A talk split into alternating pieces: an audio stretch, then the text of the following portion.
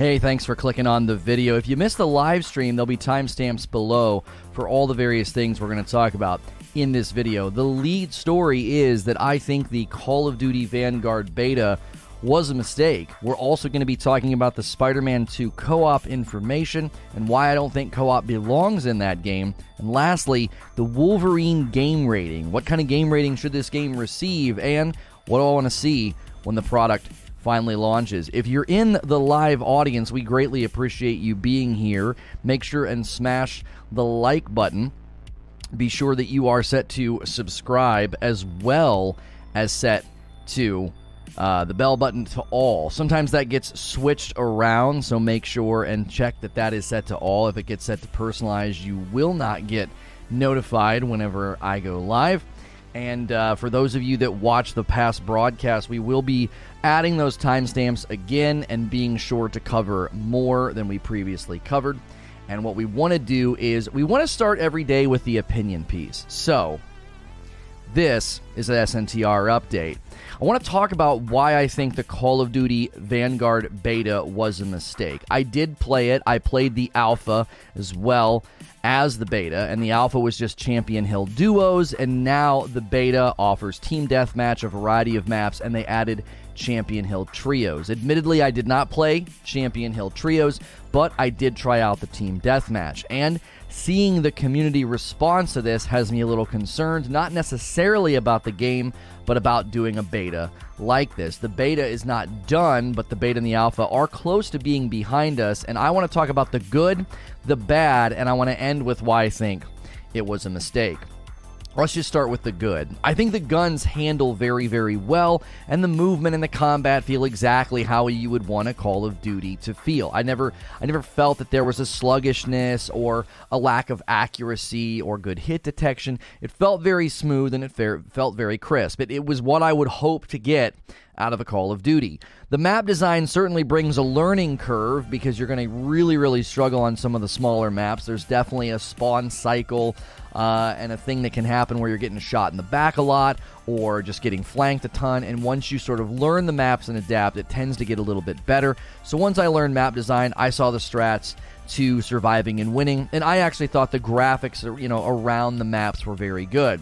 The graphics outside of the map, I think are are actually pretty good as well. The main thing for me in a game like this is gun appearance and visibility. Uh, you know, what's the gun look like? That's one of your main immersion points in the game. And, you know, what's visibility look like? Sometimes it's incredibly hard to see the enemy, and I didn't feel that that was a problem at all. I think they're in the right spot. I think the environments range from bright to bland, and I think that's to be expected. Some maps are going to pop a little bit more than others. Let's talk about the bad.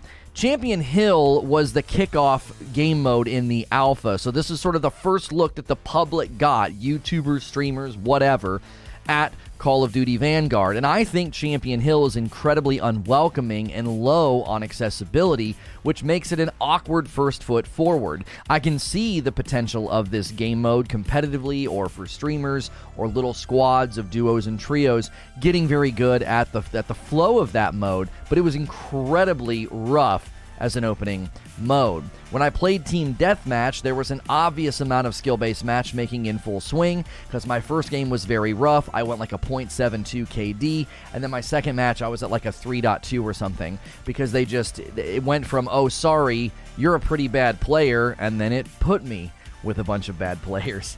And uh, that obviously is a little concerning because skill based matchmaking swings can be very frustrating because undoubtedly with that 3 KD, I would have went into the next match and probably had a pretty bad time.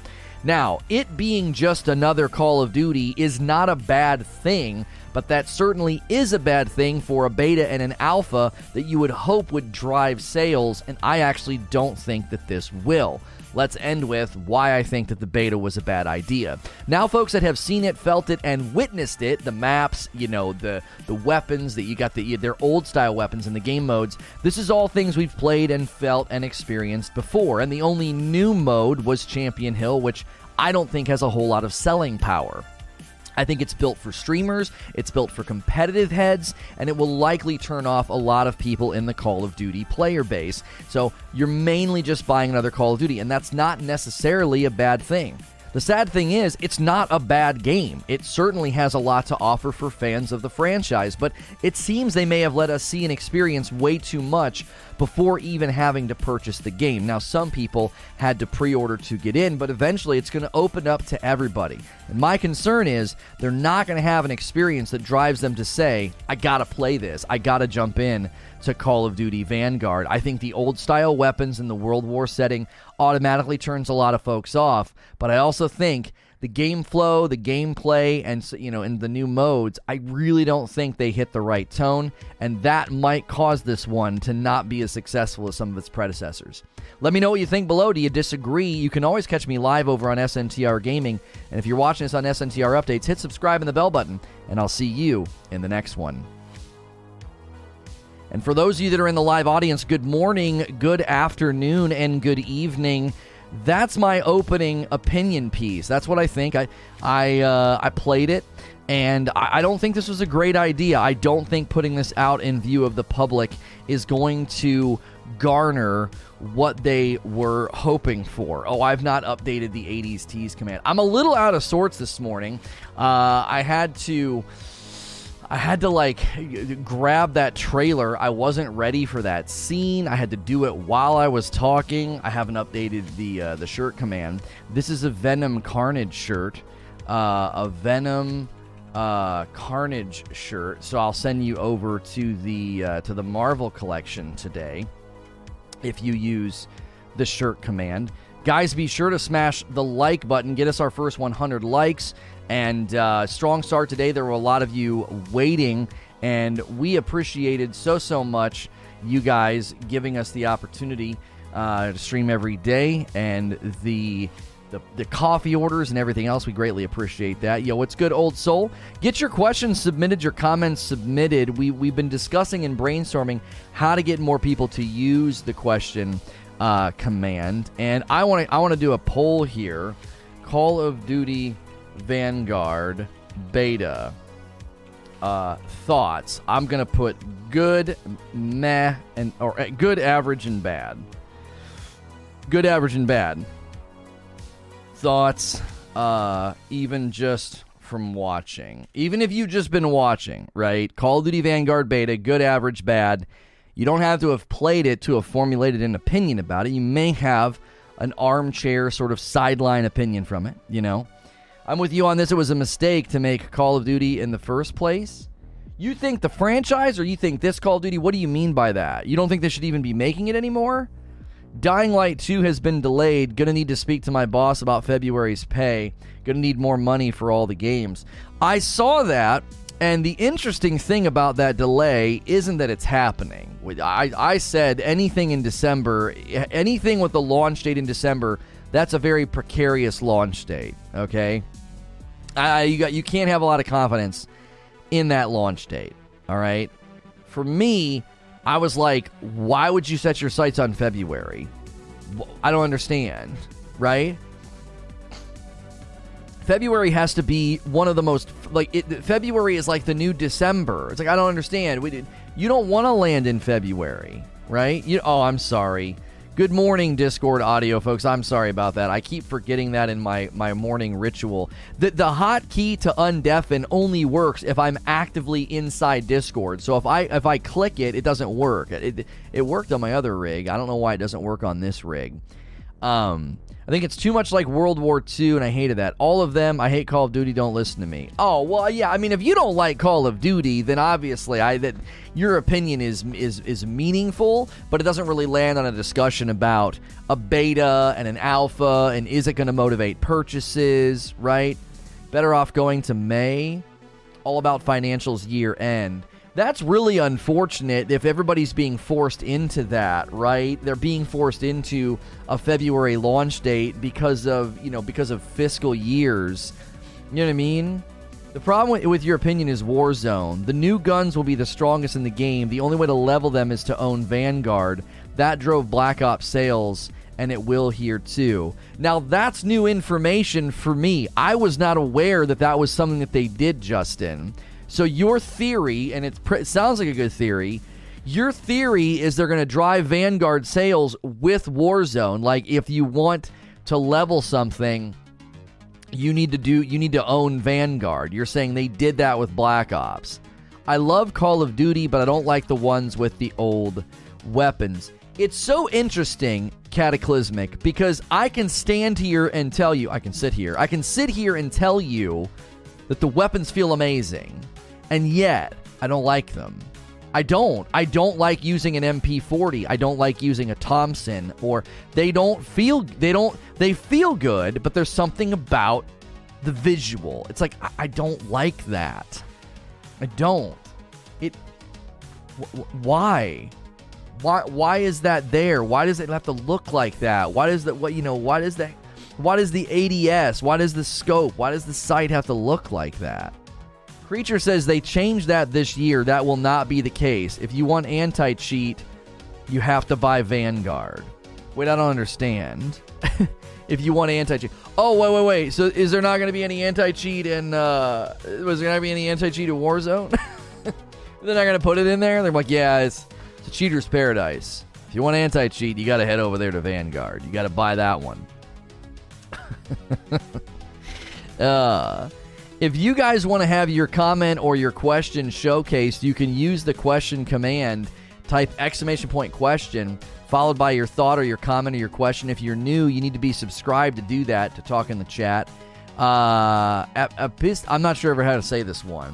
Can you show the full design? You always ask this. You always want a full model of the shirt. This one I understand. Okay, a couple of days ago I thought you were just being kind of weird. This one I get it. I'll give you a full look at the shirt. All right, ready? There you go. There you go. That's that's a full model of the shirt. I'm not going to spin for you. You got to pay extra for that. There you go. That's the shirt. If you want to use the shirt command, the, the 80s tees uh, code usages were way down the last couple of months. So, guys, make sure if you're going over there and buying shirts, you're using code LONO. Uh, if you haven't ordered any coffee yet, be sure to do that. We like to see a couple of coffee orders every single day. My wife tells me I need to sell three orders a day. So, be sure to use the coffee command or go to Rageless Roast com. Nice shirt. Thank you, ADJC. Good morning, Amori. Good morning, Feed. I see you in the chat. Anti cheat is coming regardless, and it's going to be the same as in the past. You'll level guns in Vanguard to use them in Warzone. How much extra? Uh, I just got paid. How much extra? Oh, it's a hundred. It's a hundred dollars a spin. I'm not getting up out of my seat and moving around unless uh, for for less than a hundred dollars. No. Will you spin now? No. Sorry, ADJC. What we should have done is I'm thinking of a number between one and a hundred, and I would make you guys guess with tips. Now that that's a get rich quick scheme because you guys would never get it. You know, I would make it like thirty three dollars and seventeen cents or something, and you'd never ever guess it. I'm like, this is great. Uh, got a new job, so I'm a working lurker. Oh, well, thanks for being here, Gabby. I appreciate it. I didn't like Black Ops 3 because of the wall running, but I adapted to it because of the weapons were dope. Weapons can be a make or break, right? The weapons in a game are a make or break situation because you can play a game that looks wonderful, and if the guns are not enjoyable, you kind of don't care. You're like, I don't care that this game is is is long and there's lots to do, and uh, you know, I, I don't I don't care about any of that. The guns are kind of not that great, you know, and there is something about World War II weapons. There's something about the older weapons that I think causes that. And I don't necessarily know a way to fix it. You can definitely tell they're doing everything they can to make the guns feel more modern. Every time I put a sight on the weapon, I'm like, okay, this doesn't seem like it's historically accurate, like at all. I don't think they had these back then. You know, this this is uh, this is this is a little too nice. You know, I don't think they were running around, you know, on the beaches of Normandy with uh with oh come on, Dad not good says, what you spin now?" You got to be kidding me. You actually did it. See, I, I I didn't set it high enough. I should have set it so incredibly high that it would make it would take away the shame of what I'm about to do and what I'm about to feel. Like I didn't set it high enough. I should have said like five hundred dollars or something. All right, here you go. This is you don't get a spin. You don't get a spin unless you pay. That's the point. He has to see the shirt. So here you go. Here you go. There's nothing on the back. There's nothing on the back. You see? You see? You just you just paid for nothing. You know, you paid for nothing. There's nothing on the back of the shirt. You know, we should put a surprise post note back there every day. Like, what's a surprise message today? You know, and you only get to see it if I spin around. Become one of those goofy, like, gimmick streamers. You know, there's a hidden message in the in the in the sound foam, and if you spot it, be sure to watch till minute 17, and you'll be able to see it, and then you'll be. uh, why was the beta a mistake? I think the beta was a mistake because they're not winning over the public with it, right? I think this is what happens in every there there's a cycle in games like this and the beta just started the cycle, okay? And this is what the cycle looks like. Announcement, trailer, gameplay. That's always the beginning of the cycle. Announcement, trailer, gameplay, okay? And in that ramp up, excitement from the audience is usually step in step. Where they usually get excited, they usually get pretty hyped, and they, they're they, they're wanting to play the game. All right, and then the game gets close to launch, so they do some more reveals, and this tends to drive the excitement and the hype up. Okay, all right. I'm hitting dislike for that spin. No jazz to it or anything. okay, so that that typically goes step in step. And then the game launches. And then usually disappointment reality all that settles in on the audience. And they're like this isn't quite as good as i thought it was going to be right?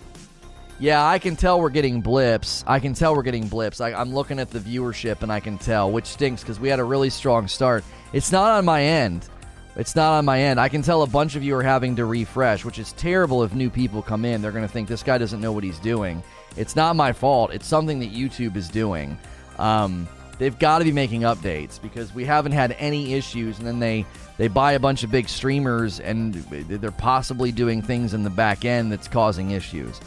Close to release will be Warzone updates, I think, to bring the hype as much as possible. Now, you're not wrong about that. I mean, they did that in game thing in Warzone with the train, and it was kind of cheesy, it was kind of throwaway.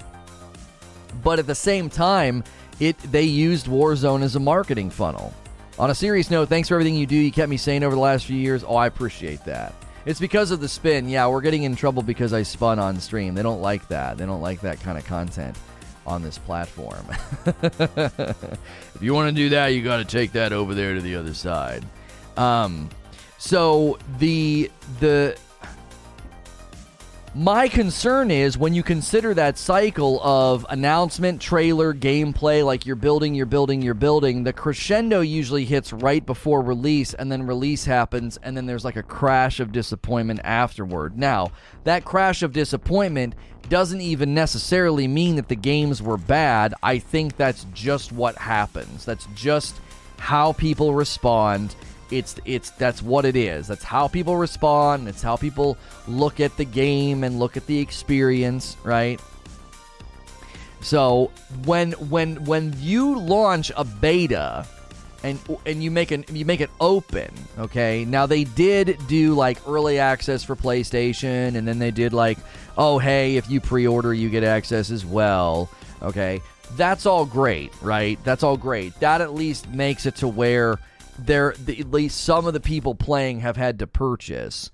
But once you open it up to everybody, I think a lot of them are going to have similar conclusions. There's pro level players that are like, I don't like it. There's big time streamers that are like, I'm not going to play it. It just isn't hooking people. And I think the problem is it's just another Call of Duty. Now, I'm not against that. If you're going to make a sequel, if you're going to continue your franchise, that's part of it. Part of it is delivering a consistent product. Part of it is saying, this is what people have come to expect. That's what we're going to deliver. Okay. The challenge is you just let everybody know it's basically just another Call of Duty and they don't have to spend any money. They could watch a streamer, they could watch a YouTuber, they could play it once it's totally open to the public, right? And when that happens, then you're going to have people saying, "Yeah, I don't I don't want to buy that. I've seen and heard." Right? Seen and heard, I've experienced it. I you know, I, I don't I don't care now. Yo, what's good Atwood? The success of Vanguard will depend on how good Battlefield is. That I don't agree with. I don't think its success is anywhere near tied to Battlefield. I don't think I don't I don't think they're I don't think they're in the he- the same hemisphere anymore. I don't. The early beta requires pre-order at least in Japan. Yes, but it's going to open up to everybody very very soon. I think the table's already set. I think the I think the open beta is going to land. The general public's going to play it, and they're going to say, "Yeah, it's fine. It's fine. Like I don't I don't see a reason to buy it." You know. Now you have to consider something with Call of Duty and what they're doing. They're potentially cannibalizing their own franchise with this. Every game is still running. Every game is getting updated. And here's what I mean. It could pay off big, but it also could tend to hobble any new launches. Now, people are already saying, oh, they're going to make you go play Vanguard to level up weapons. Well, okay. That's a possibility. That's a thing they might do to resolve this. However, if if people are content to continue playing Warzone, Warzone gets updates, Warzone has new seasons, they like Warzone, gets a new map, whatever if if they that that gives them plenty of reason to not even care about Vanguard, especially if they play it for free and they're like, I didn't really like it that much. I didn't like the old weapon. You come from Warzone, you start picking up a a Thompson or an MP40, you're gonna be like, I don't really like these weapons. They don't feel they don't feel as good. They don't look or sound as good, right? And so I, I happen to think that theory is probably pretty on point. They're going to try to drive people into Vanguard through Warzone. They're going to continue to use that funnel.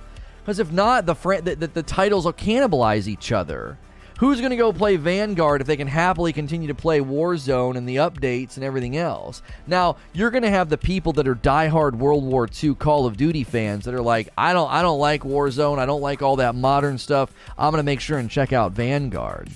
I will always say I have no interest in Call of Duty games set in World War. You can't take advantage of today's technology, and weapon builds are boring. Right. I think people are going to play Vanguard, finish the campaign, then move to Battlefield due to more features. The only reason I see people staying in Call of Duty is Warzone. That's a possibility that Battlefield's portal and Battlefield's, you know, newness, they've not done one in a long time, right? Sorry if I missed this. The, is the Vanguard Battle Royale or just the latest campaign in regular PvP? It's going to be a campaign with PvP. They've added a new mode. Their sort of their their way of setting this one apart is the Champion Hill mode. And Champion Hill is like the combination between like a small stripped down game mode with economy like buying weapons and weapon upgrades and then it's almost like a mini tournament. So as you play in advance, you're trying to knock out other small teams. So they've got duos and trios. Like you and a buddy go in, and you're trying to stay alive and kill the other team because your lives are basically your your current your they're precious to you. If you're going to go the distance and get really far in Champion Hill, you've got to eliminate the other team extremely quickly and not give up any of your lives. Because by the time you get to the end, you're going to be facing some team that crushed it and they've got seven lives and you've got two. That's going to be a ridiculously hard match. Now, see, that's where the competitive, that's where the streamer, like, that's where that environment's going to come in. Because in a competitive realm, in a streaming environment, people like that. They like watching a battle royale. They like seeing the risk. They like seeing the big moment of, oh my goodness, this duo has one life left and they're facing against a team with six. This is going to be almost insurmountable. They're going to have to kill them so many times before it's over. And if they die once, it's it. That's the end of it, right? Those tense moments, those everything's on the line, like battle royales tend to bring that, right? As soon as you tune into a battle royale, you immediately know how many people are left on the map, how many kills do they have? Where are they on the map? How much time's left on the zone? Like the, the, the UI immediately orients the viewer to what's going on. I think that's one of the reasons battle royales became so popular as a streaming as a streaming thing. If you tune into somebody playing like a, a team deathmatch like Call of Duty, you don't know what's going on. You're like, I don't know. I can see the score. I can see how much time is left, but that's about it. Like I don't know, like how well is this player doing? What's their KD? How well is the other team doing? I don't where where where's the map flow been? Where are the hot spots been? Is there a camper? Is there this? You don't know any of that. Why? You're like, well, I know the score and how much time is left. Like a battle royale immediately sets the stage. This guy's got six kills. There's seven people left, and the zone is closing, and he's hoofing it. Right? That sets the stage. That that makes it to where you know you're like there's a lot on the line right now. Dude's having a good game, and he and, he, and he's heading he's heading towards final zone. Champion Hill could bring that. Like as soon as you tune into it, you're like, oh, okay. They don't have a whole lot of they don't have a whole lot of lives left, and they're getting kills. What's Champion Hill? I, I just spent the last two minutes explaining it to you. Did you just get here? I thought you were here earlier, Fat Seal. I'll explain it again. It is a stripped down game mode. You can play it as a duo or a trio. There is economy. It's round based, right? You go round around around because there's like a time limit and you get you get money to upgrade your guns, to buy like a radar, to like buy all kind of stuff, right? And you have so many lives. So it's like a mini tournament. It's like a miniature tournament. So if you kill the other team or not maybe don't kill them Maybe you kill the other team four times and they kill you two times, and then the round is over, right? Well, they lost four of their lives and you lost two. And then you go to the next round, and then it randomly puts you against another duo or trio in the server. And so then you're randomly against another team. Same thing, round based combat against them. You play a couple rounds against them, and you have like econ, you know, you can level up your guns, you can buy stuff, right? So it's like an elimination style tournament where there is economy and then they're randomly pitting you against another team. So if luck has it, there can be a team that just keeps getting randomly pitted against like really, really bad teams, right? Yeah, these are displays. And then they, they get to the end with six or seven lives. And maybe you fought blood, sweat, and tears, you know, you fought blood, sweat, and tears, and and you got two lives left. Well, now if you want to win, you got to beat that team that had easy street the whole time. Right? They got seven lives left. Maybe they're maybe they didn't have easy street. Maybe they're killers. You know, and they got seven lives left because they're they're they're they're crushing it. Okay.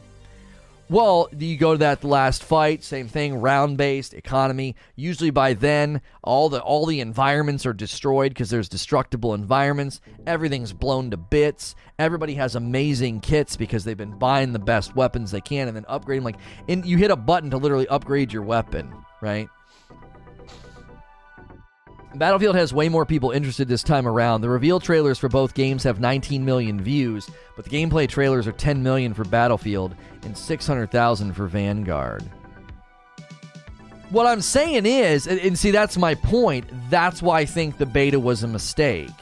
You left no mystery. Now people know. I know what it looks like. The, even people that are maybe on the fence are like, I really don't like World War II era COD. I really like modern Call of Duty. Well, that, that that you've removed all mystery for them. They've seen it. They're like, eh, it looks okay. Eh, the guns, I don't know. You know, the MP40 seems like it's got too much kick or you know whatever. I actually thought, I actually thought the guns were extremely, you know, they they were they were extremely good. They handled very well, but I, I didn't I didn't like them. I didn't like them. They handled fine. They were effective. I had a couple of good games. I had a couple of bad games, right? They do this for every Call of Duty, and every time it turns out just fine. How long have they been doing uh, open betas, Sven? When did they start doing that? Did they do that for um, Black Ops Cold War? Did they do that for? did they do that for Warzone? Did they just say, "Yeah, here, come and play it, zero dollars"? I mean, Warzone's free, so it's a bit of a different scenario. Good morning, Night Train. It's a bit of a different scenario, playing you know, playing Warzone because I mean that was free anyway. But uh, did they do an open beta for Call of Duty Black Ops Cold War since Black Ops 3? Really? Really? Hmm. Hmm. For whatever reason, the response to this one hasn't been very good. The response hasn't been very good. I don't know what it is. Is it the is it the lack of innovation? Is it the game mode? Is Champion Hill turning folks off? Like, did they make something for streamers and streamers are kind of like, eh, I don't really, I don't really dig it. you know? I don't know. It's interesting to me that this one's getting the response that it's getting if they've done this every single time. I mean, is this the pattern of like, ah, it's not very good, it's disappointing, and then when it comes out, they're like, well, I mean, I'm of course I'm to buy it, right? of course I'm to buy it. In what way not very good? I don't think it's winning. I don't think it's winning anybody over. You have to understand, a lot of people jumping into this are coming fresh out of Warzone, right? They're coming fresh out of Warzone. I think that might be the different factor this time around. Is that Warzone is sitting there as a fully functional Call of Duty, great weapons, really good innovation on modes, and you know you got you got all kind of great you know modern weaponry. Okay, Nick uh, Nick said he's not interested in it. Really? Yeah, like why is Nick Mercs saying he's not interested in it? Why are there why are there guys like Scump saying they're going to take a year off? Like, I don't know. There's going to be a Vanguard Warzone map too. Are they going to update or add to Warzone? Yeah, yeah. They're, they're going to continue. They're going to continue updating and giving Warzone love. That's the point. Is it's like if Warzone's in the room, I think that's part of what we're dealing with here. I think that's part of why people are saying, "I yeah, I don't know. I don't like it." Isn't the same engine? It's the same engine as Warzone. Yeah, they use the same engine as Warzone. There's big World War fatigue. I think Warzone and Call of Duty multiplayer uh, are the two different players now. And maybe that's what's going on, right? Maybe that's what's going on. Maybe Warzone players are playing it and saying, I think I'll pass. And there's so many of them that their voices are sort of driving the conversation because there's so many Warzone players. It is possible that they're like, I just I don't like it. And there's this super loyal crowd that's like, no, this is great. This is another World War Call of Duty. It feels good. I like it. You know, I miss the MP40 or whatever. Everyone who pays for Call of Duty annually will buy Vanguard, no doubt. Right. Will probably be a second Warzone. I bet a different one. Aren't they, didn't they just do a bunch to it, like new season, update the map, and all of that? If you guys are just tuning in, take the poll at the top of chat. We want to hear from you even if you've just watched the beta, what do you think? Good, average, or bad? Average is running away with it. Nick Mercs is done with regular Call of Duty, he said. He enjoys the fast pace of battle royales. Right. Okay. Okay. Yeah, I mean if you if you want something that's fast paced and you want a lot of you want a lot of violence and speed and momentum, then Champion Hill doesn't really bring that. Champion Hill, you, you want to know why Champion Hill is so odd to me and why I think a lot of people may end up not liking it? It's like driving in a really, really fast Ferrari in a neighborhood with tons of stop signs. That's what it feels like. It's like,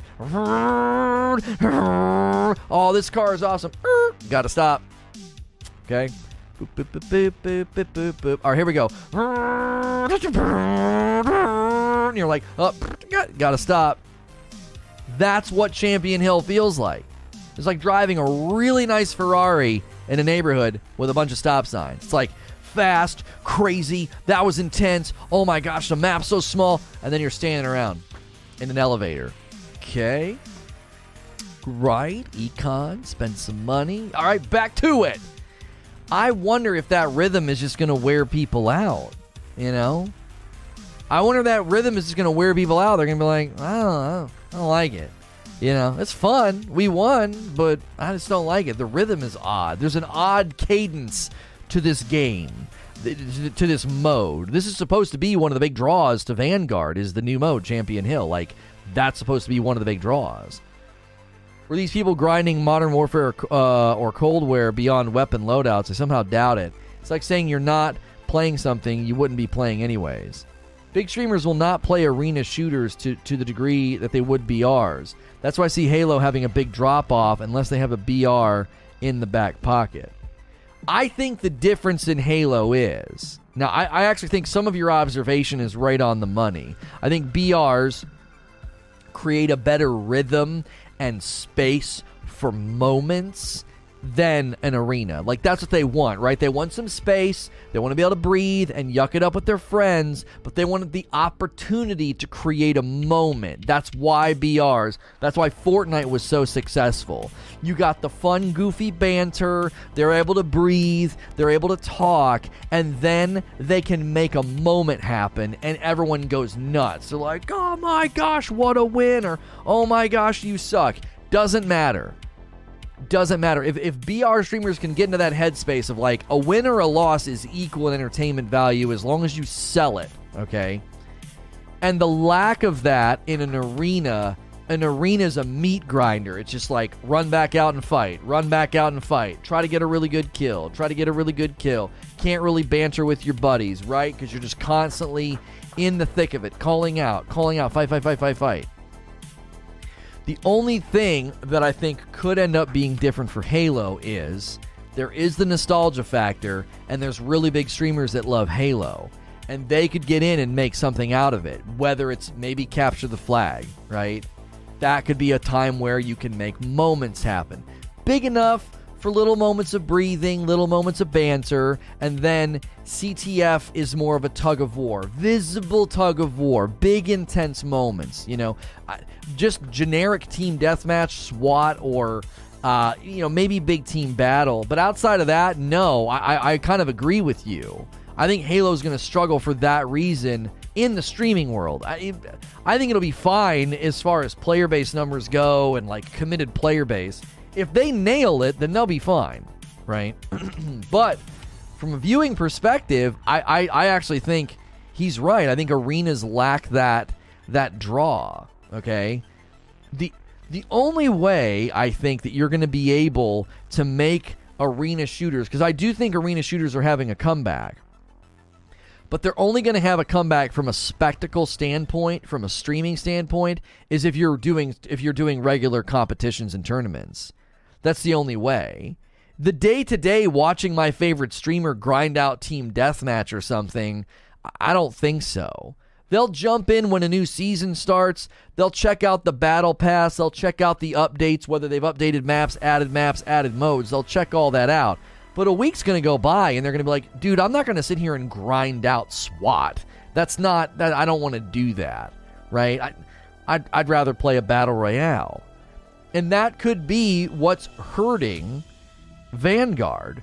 Vanguard is even in even in their new offering Champion Hill, it is very much just arena shooter.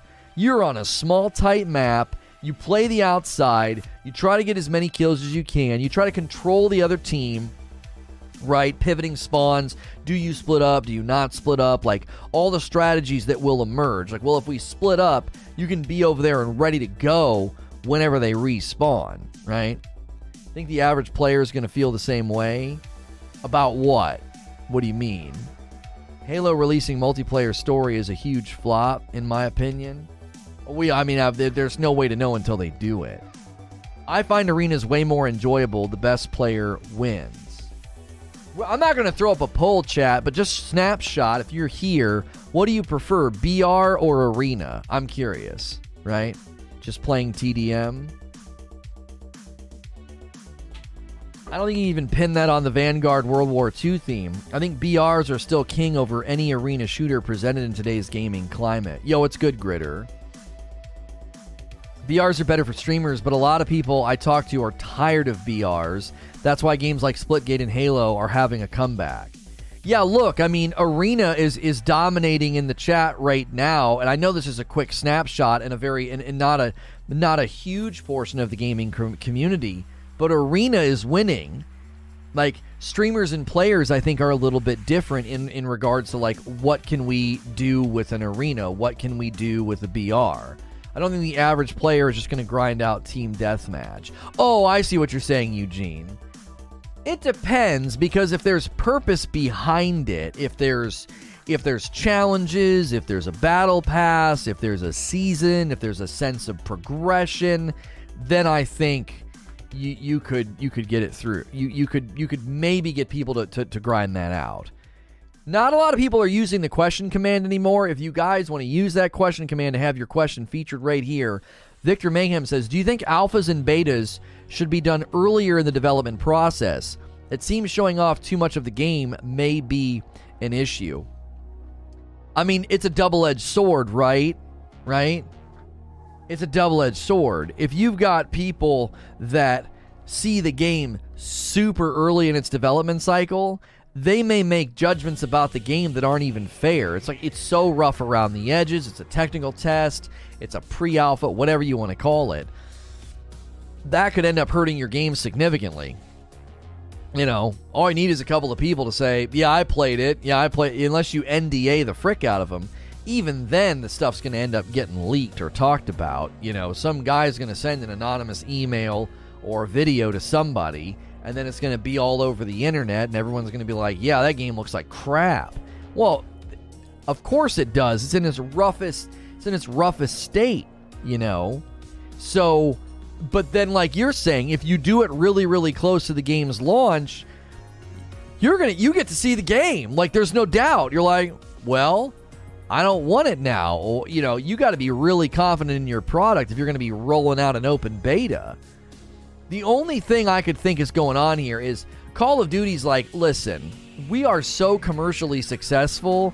We're only doing this to stress test. Like, we don't give a crap. Like, we know everybody's going to buy it. We know a small percentage of people will be dissuaded from this beta. But most people, our sales projections are solid, right? If the game is locked in and awesome, then the beta's your friend. Right. A single new mode isn't drawing people to the new Call of Duty in droves like that especially since everyone's seen it and it's already got bad impressions. I know people were telling me I was too quick to judge, and I was like, if this is your first foot forward with Call of Duty Vanguard, this is an awkward first foot forward. You know what I mean? How's Splitgate doing now?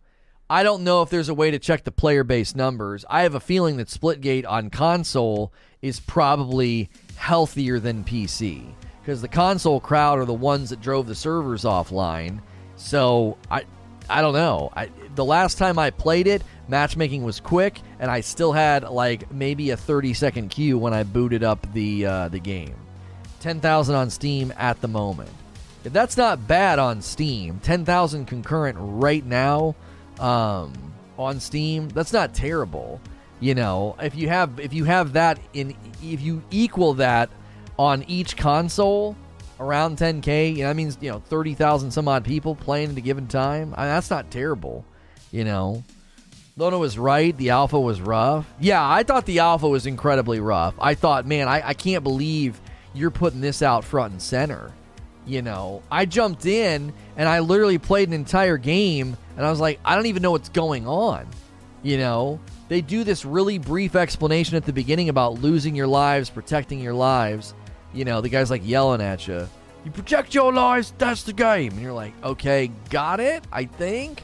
And then the econ of like upgrading your game, upgrading your gun, upgrading your gear. It's dropped about one third of its Steam base in the last month. One third of its Steam base. That to me is less surprising. I'm more interested in the console numbers because I think the Steam numbers boot like like spiked way up because a bunch of people wanted to play an arena shooter. They heard it was doing well. They heard, oh, it's better now. They got a taste of Halo Infinite. And so they go running back to Splitgate. Well, I mean, if they weren't, if that was the only reason they were running back, I wouldn't expect them to stay for very long, right? I play Splitgate every day and I have no problems. From what I've heard, the beta is better than the alpha, but I'm still not confident. Well, I played the beta, uh, Takashi, and I played two games of Team Deathmatch and I walked away from it saying to myself, well, I, I, I just I don't know. I, I didn't I didn't experience anything that would make me buy it or go back to it. Now we bought it. We're gonna play it at launch. I'll, I'll play the campaign more than likely, right? I'm not really interested in the multiplayer. I'll play multiplayer if it's if there's a reason to. Yeah, we'll be playing Deathloop this afternoon. Yes, I'll play multiplayer if there's a reason to. But like, I don't know. For me, Call of Duty, I, I, and I we've talked about this before. I've talked about how like launching a shooter right now has to be incredibly difficult because how do you innovate on on a shooter? How do you do it? You know, the best thing you can do is make an amazing shooter that's got you know really good mechanics and a feel and a really good story. Outside of that, if if if you if you try to innovate you you may end up just irritating people. They're like, I just didn't feel good. They tried to do all this newfangled stuff where like I'm I'm grappling or or I'm double jumping or running on walls. Well, so many games do grapple hook, double jumping and running on walls. So you better nail it, or people are going to be like, yeah, it was clunky. It didn't feel very good, right? If you don't innovate on movement, you're going to have to innovate on the weapons. And when you innovate on the weapons, then you also run the risk in upsetting people's expectations because they're going to be like, well, you know, I really wanted the guns to handle better or be more modern or be smoother or, you know, whatever, right? Two Microsoft titles are leading in Game of the Year talks. What Microsoft titles from this year are leading in Game of the Year talks? Enough said. I trust Lona's opinions. If anything, I'm interested in the zombie mode because Cold War is quite fun. Like, Takashi, if it was free, I could see throwing away a weekend or an afternoon with some buddies in Call of Duty Vanguard. I can't see buying it for $70. Like, if I was a normal consumer and I saw that footage and I saw people playing, I cannot imagine running and dropping $70 on it, right? Psychonauts and Deathloop. Deathloop's a Microsoft game? What? Since when is Deathloop a Microsoft game? Who developed it? Arkane? Is Arkane is Arkane a Microsoft studio? I don't think Psychonauts has a has a chance for game of the year. I don't think Deathloop has a chance either. Technically, yes, Bethesda. Bethesda. Well, you're kind of cheating, Mo. Deathloop is not a Microsoft game. It was in development and contractually obligated to every platform before the acquisition. So Deathloop is not a Microsoft game, homie. Deathloop is not on Xbox. Yeah, when's it even? Isn't it a timed exclusive for Sony? It's not even hitting Xbox. Like, it's a Microsoft Studio game that can't even hit the Xbox for how many months because of the exclusivity deal. Arkane is Microsoft's timed exclusive. Right, it's a timed exclusive. So what is a Microsoft title? I mean, it'd have been it would have released before the acquisition if it wasn't for the Sickie. Right, if it wasn't for the Sickie, they were not set to launch after the acquisition. So no one would consider that a Microsoft title if it launched a year ago. Microsoft being nice, it's not called being nice, it's called honoring contractual obligations. That's not being nice, that's called being a professional. well, we're going to be nice and let you honor your contracts. That's not being nice. That there's legality involved there.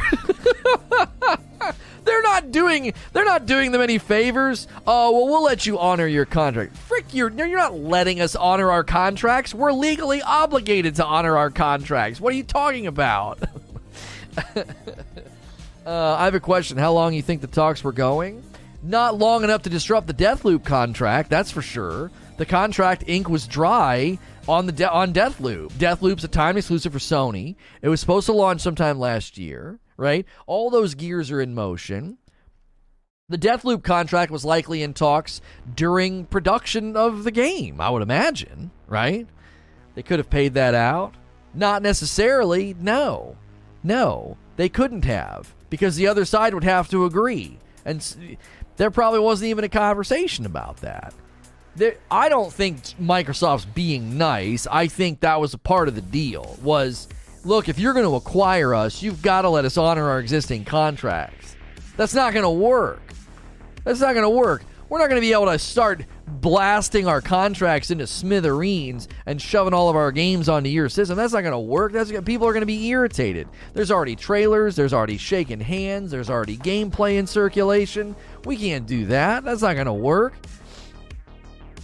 Listen, if Psychonauts 2 wins Game of the Year, I, I will. I'll eat a steak on stream with ketchup. I will do it. I will go and buy a ribeye. I will reverse sear it. I will eat it on stream with ketchup just slathered on it. If Psychonauts 2 wins Game of the Year, I will freaking do that. You clip it. I, there's no way that game wins Game of the Year. There's no freaking way. It, does, it doesn't stand a chance. It's it's not it's not even on the same level as some of the games that'll be nominated for Game of the Year. There's no way. No that's my commitment to you. Is I'll do I will freaking do that. And and steaks are super expensive right now. It'll be a complete waste of money. It'll be awful. It'll be terrible. It'll equally be terrible if Psychonauts 2 wins Game of the Year. Check out this little thing we can do if I have to take a break. Ready? If you guys are enjoying the show, hit the subscribe button, the bell button, smash that like button, and stick around because we're talking Spider Man 2 co op info and the Wolverine game rating. Yeah? Yeah? Did you guys like that? Did you guys like that? if I to like step away, man. Okay, boss man, I'll hold you to it. Hold me, hold me to it because it's not going to win. Uh, that is how confident I am. There's there is literally no way. I played both. I played both. I played Psychonauts 2. I play I played I played the uh Ratchet and Clank to completion. Oh, I need to I need to hide this media source so when I do that, there we go. I couldn't see my microphone when I did that. It's not going to be nominated. It might get nominated only because the landscape is so thin. There's there's there's so few games. There are so few big AAA games that came out. You know? I, I, if it even gets a nomination, it'll only be because the landscape is so thin. Not even in the conversation or worthy of a nomination. Yeah, I I can tell you that I'll do that with at stake, knowing that I'll never have to do it. I know I will not. Let's take another question or comment. I think Call of Duty cornered itself by having Call of Duty Vanguard. It uses the same engine as Modern Warfare. It also uses the same engine as Call of Duty Warzone. Use something else, they'd end up with Cold War situation. Nah, not that great. Well, but uh, I don't think they cornered themselves. I think they made the right call. I felt like the Call of Duty Vanguard beta, the gameplay felt great. It did. You have to understand what I'm saying. It felt great. It felt as good as a Call of Duty can. And I was kind of like, okay, cool. threw it over my shoulder. You know what I mean? Just threw it over my shoulder. Maybe Returnal gets Game of the Year. I think Returnal will get a nomination, but I don't think it'll win. Returnal will get nominated for Game of the Year. It was original, new IP, mega creative, super well done. Audio design, the, the gameplay, the haptic, the, new experimental haptic feedback. I, I think Returnal will be nominated. It'll win for certain things. It'll win for certain things. It might win for sound design. I agree it's not worth a nomination, but all the media I saw when it launched seems to think it's a masterpiece. Do you want to know what I think's happening right now? Let, let me let me tell you what I think's happening right now. I'm gonna I'm gonna give you my theory on what is happening in gaming. I'm gonna tell you right now why why Deathloop's getting tens from everyone. Do you know what it is? tepid tap water would be like the best thing ever if you were walking through a desert. You understand? Do you understand what I'm saying? Tepid tap water would be refreshing if you're if you're in a desert. And we're in a desert right now. There's nothing launching and people play a good game, okay? I'm telling you right now, these are good games. Deathloop, good game. Psychonauts 2, good game. They're good. But I think that's all you need right now. And people are like, oh my gosh, this is unbelievable. It's, it's just incredible. No, it's not. it's fine. It's good. I guarantee you, Deathloop will be good. It'll be like, oh, this is fine. This is a good game. We're going to play this afternoon. Like, there's no way I'm walking away from Deathloop being like 10 out of 10 game, guys. It's a masterpiece. I, I there, there is literally no way I know what the game offers. I know what the game's doing. There is no way I'm walking away from that game saying 10 out of 10. I, I, I like. I don't know. The mixed reviews are about micro stutters. Yeah, apparently the PC performance is having issues, so PC reviews are all over the place, but like we'll be playing it on the PlayStation 5. So I did, Eugene. I did. I saw that small list of perfect scores. Like if if IGN and what is it, IGN and GameSpot, if they both give something a perfect score, like it's incredibly rare, right? So I'm sure it's a good game. You understand? I'm like you understand what I'm saying, right? Like I'm I'm sure it's a good game. Psychonauts 2 was a good game. Returnal, Ratchet and Clank, these games they they strike a chord of excellence that these other games do, I, have not played Deathloop yet, so I'm not going to include that yet. These other like Psych, Psychonauts 2 didn't strike a chord of excellence. It didn't. It was good. There's nothing wrong with being a good game. There's absolutely nothing wrong with being a good game. But there is a difference. It's like when people compare Dave Chappelle and Kevin Hart. It's like, what are you doing? Kevin Hart, good, hilarious, funny. I love him to death. I want to I want to hang out with him. But Dave Chappelle has a thread of excellence woven through his comedy and his genius. Like you can't compare the two. They're, they're not in the same league. They're not. You know? It's like comparing some new rookie punk in, in the NBA, comparing to Michael Jordan. What are you doing? No. There's a thread of excellence there. There is something intangible. that You can't even quite put your finger on. You're like, this is excellent. Deathloop was like a 7 out of 10 at best for me personally. Can't wait to see you play Deathloop. I'm very excited to play this afternoon. If you're in the audience right now, we do a talk show in the morning like this and gameplay in the afternoon. Make sure and hit subscribe, smash the like button, all those things. You guys, if, if we, we, we want to see the question command used more, and there is no longer a requirement to be a paying member to use that. So you can have your comment or your question featured right down here on the subject. I want to hear from you. Do you think the Call of Duty Vanguard beta was a mistake? Do you think the Call of Duty Vanguard Alpha or Call of Duty Vanguard Champion Hill mode were these mistakes? Were these things that weren't quite in the right lane to capture people, right? We got one here from Chest Pain. Is Vanguard falling into the same boat as Resident Evil? It's just another game in their long standing franchise. I saw an article on the gamer and it sounded like they watched my stream because it was about Aliens Fire Team. I, I like I, I swear they watched my stream. and they titled the, the article it was like in defense of decent games, right? In defense of decent games. And I said this when I was playing Aliens Fire Team. I said, it's good. And I said, we as gamers need to become okay with good. There's n- good isn't bad. You ever work for a guy like that?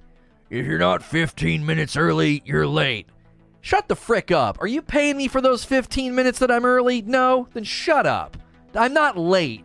You old crotchety, curmudgeon, corporate snake. Just shut your mouth. You're paying me to be here at 8. I will be here at 8. If I'm late, then we can have a conversation. If I'm not, then shut your mouth. You can't write me up for not being early, okay? We're becoming that old crotchety guy about games, right? If it isn't excellent, it's not worth playing. It's like, what? What's the matter with good? What's the matter with on time? Like, why is that becoming the standard? And I said we need to become okay with good games, right? We, we need to become okay with good games. It's totally fine to launch a good game. And there are plenty of games that do that. They're good. Now, I think the latest Resident Evil was a little bit better than good. It hit certain notes visually, thematically, storytelling wise, I think it was a little bit better than just good. I think the gameplay loop was good. It was fine, right? It was fine. It was a very it was a very more classic style Resident Evil. It wasn't like 7. Everybody loved 7. It was a terrifying it was a tour de force of fear, okay?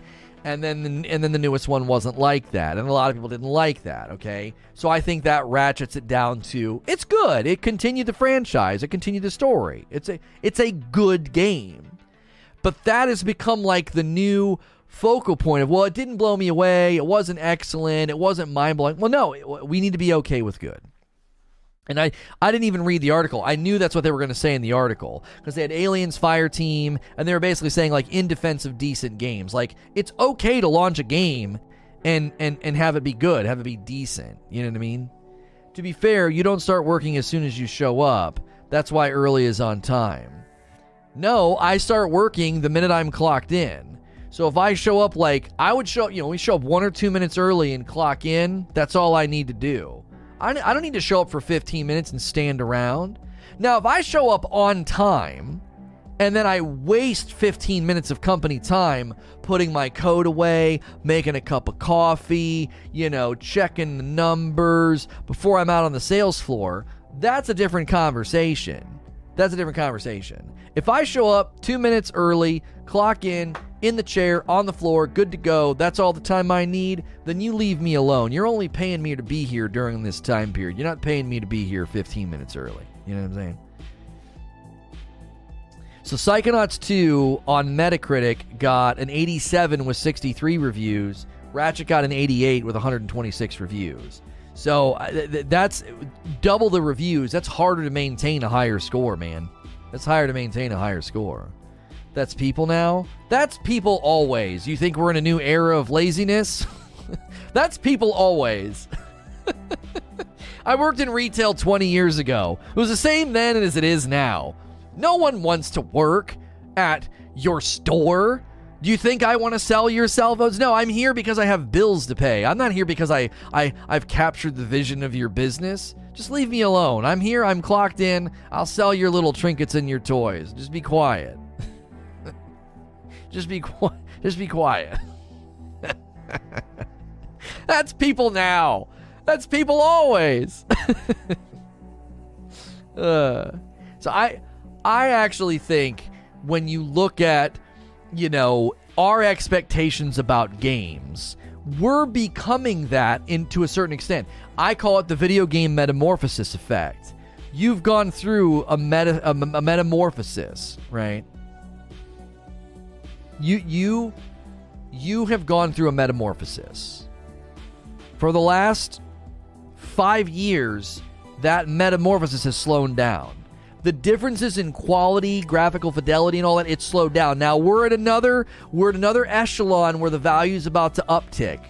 Right? If you if you saw the Horizon Forbidden West trailer, God of War gameplay, right? There, there's about to be a nice uptick in quality. But we've been down here on a plateau for about five years. Every game that comes out, it looks fine, it looks good, but it's not blowing your mind. There was a like 10 year period where every game that came out was just blowing the doors off the car. Just new this, amazing that.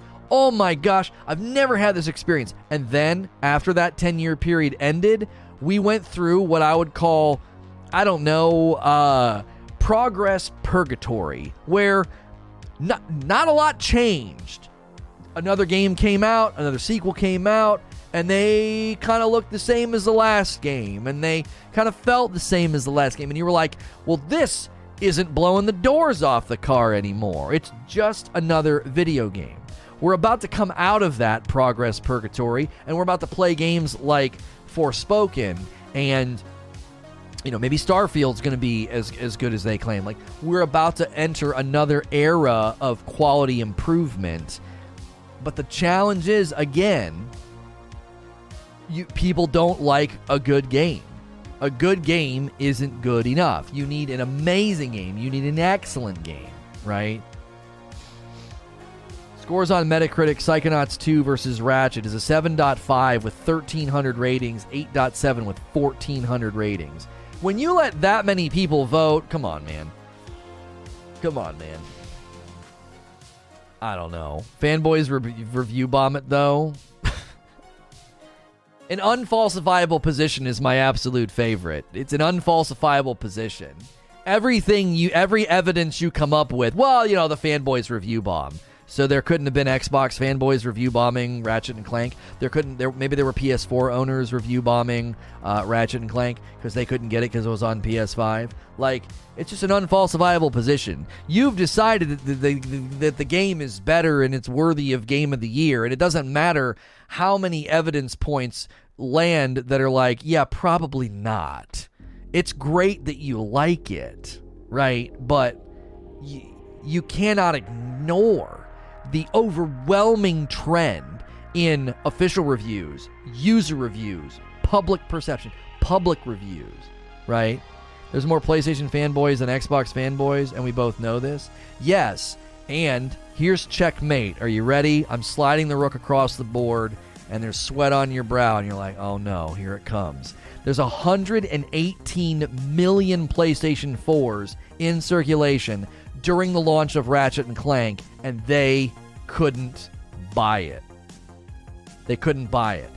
Plenty of motivation to go review bomb the fact that their favorite franchise, their long standing franchise, didn't land on their system.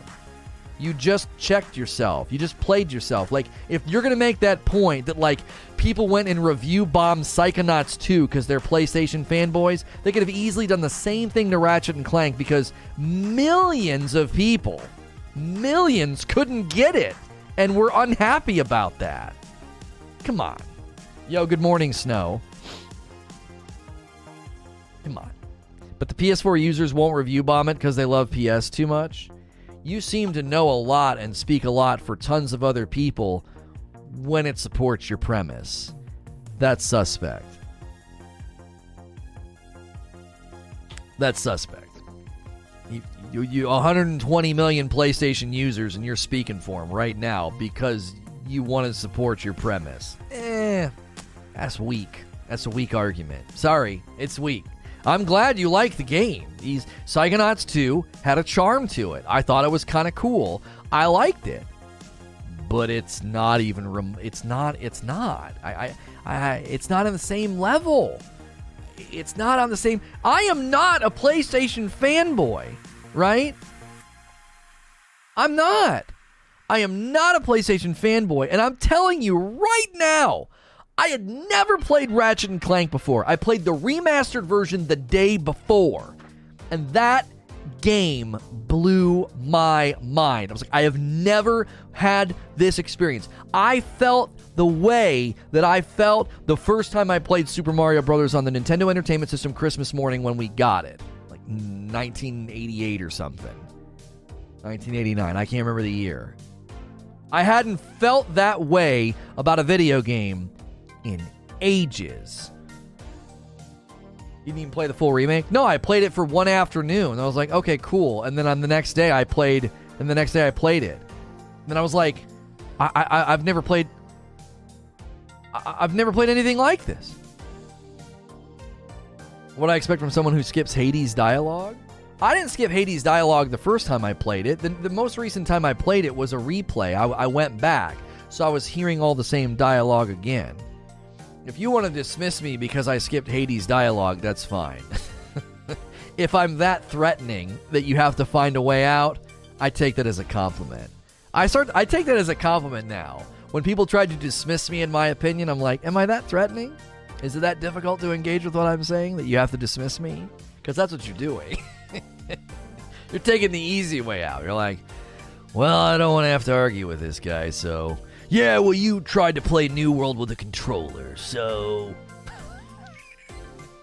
you tried to play an MMO with a controller, so, like, clearly you can't. You can't be correct. Like, there's brain surgeons that probably put ketchup on their steak, and I would want to smack them, but they're still incredibly qualified as a brain surgeon, you know? well, I don't know if I'm going to trust you for this surgery, doc, because you do something that I, I don't do. That's all I need to dismiss your intelligence and your qualifications. You know, you do something that I don't agree with. So the 20 the 2021 handbook to arguing on the internet. Simply find a point of something that they do that you don't do, create a point of condescension and elitism about it and dismiss them and everything that they've said. That's it. That's the handbook for arguing in 2021. That's all you have to do. uh, you don't finish games. I don't take opinions from content creators that don't finish games. There, yeah, that's another one. That's another one. If you type that in in all seriousness, that's, that's hilarious if you mean it. Thank you, Snow, for becoming a member. Enjoy your dope badge and emotes. You're dope, Snow. You know you're dope, Snow. Snow's one of those people that knows she's dope. You know what I'm saying? I like people like that. They just know. Like I'm dope. What? What's wrong with ketchup on steak? Everything.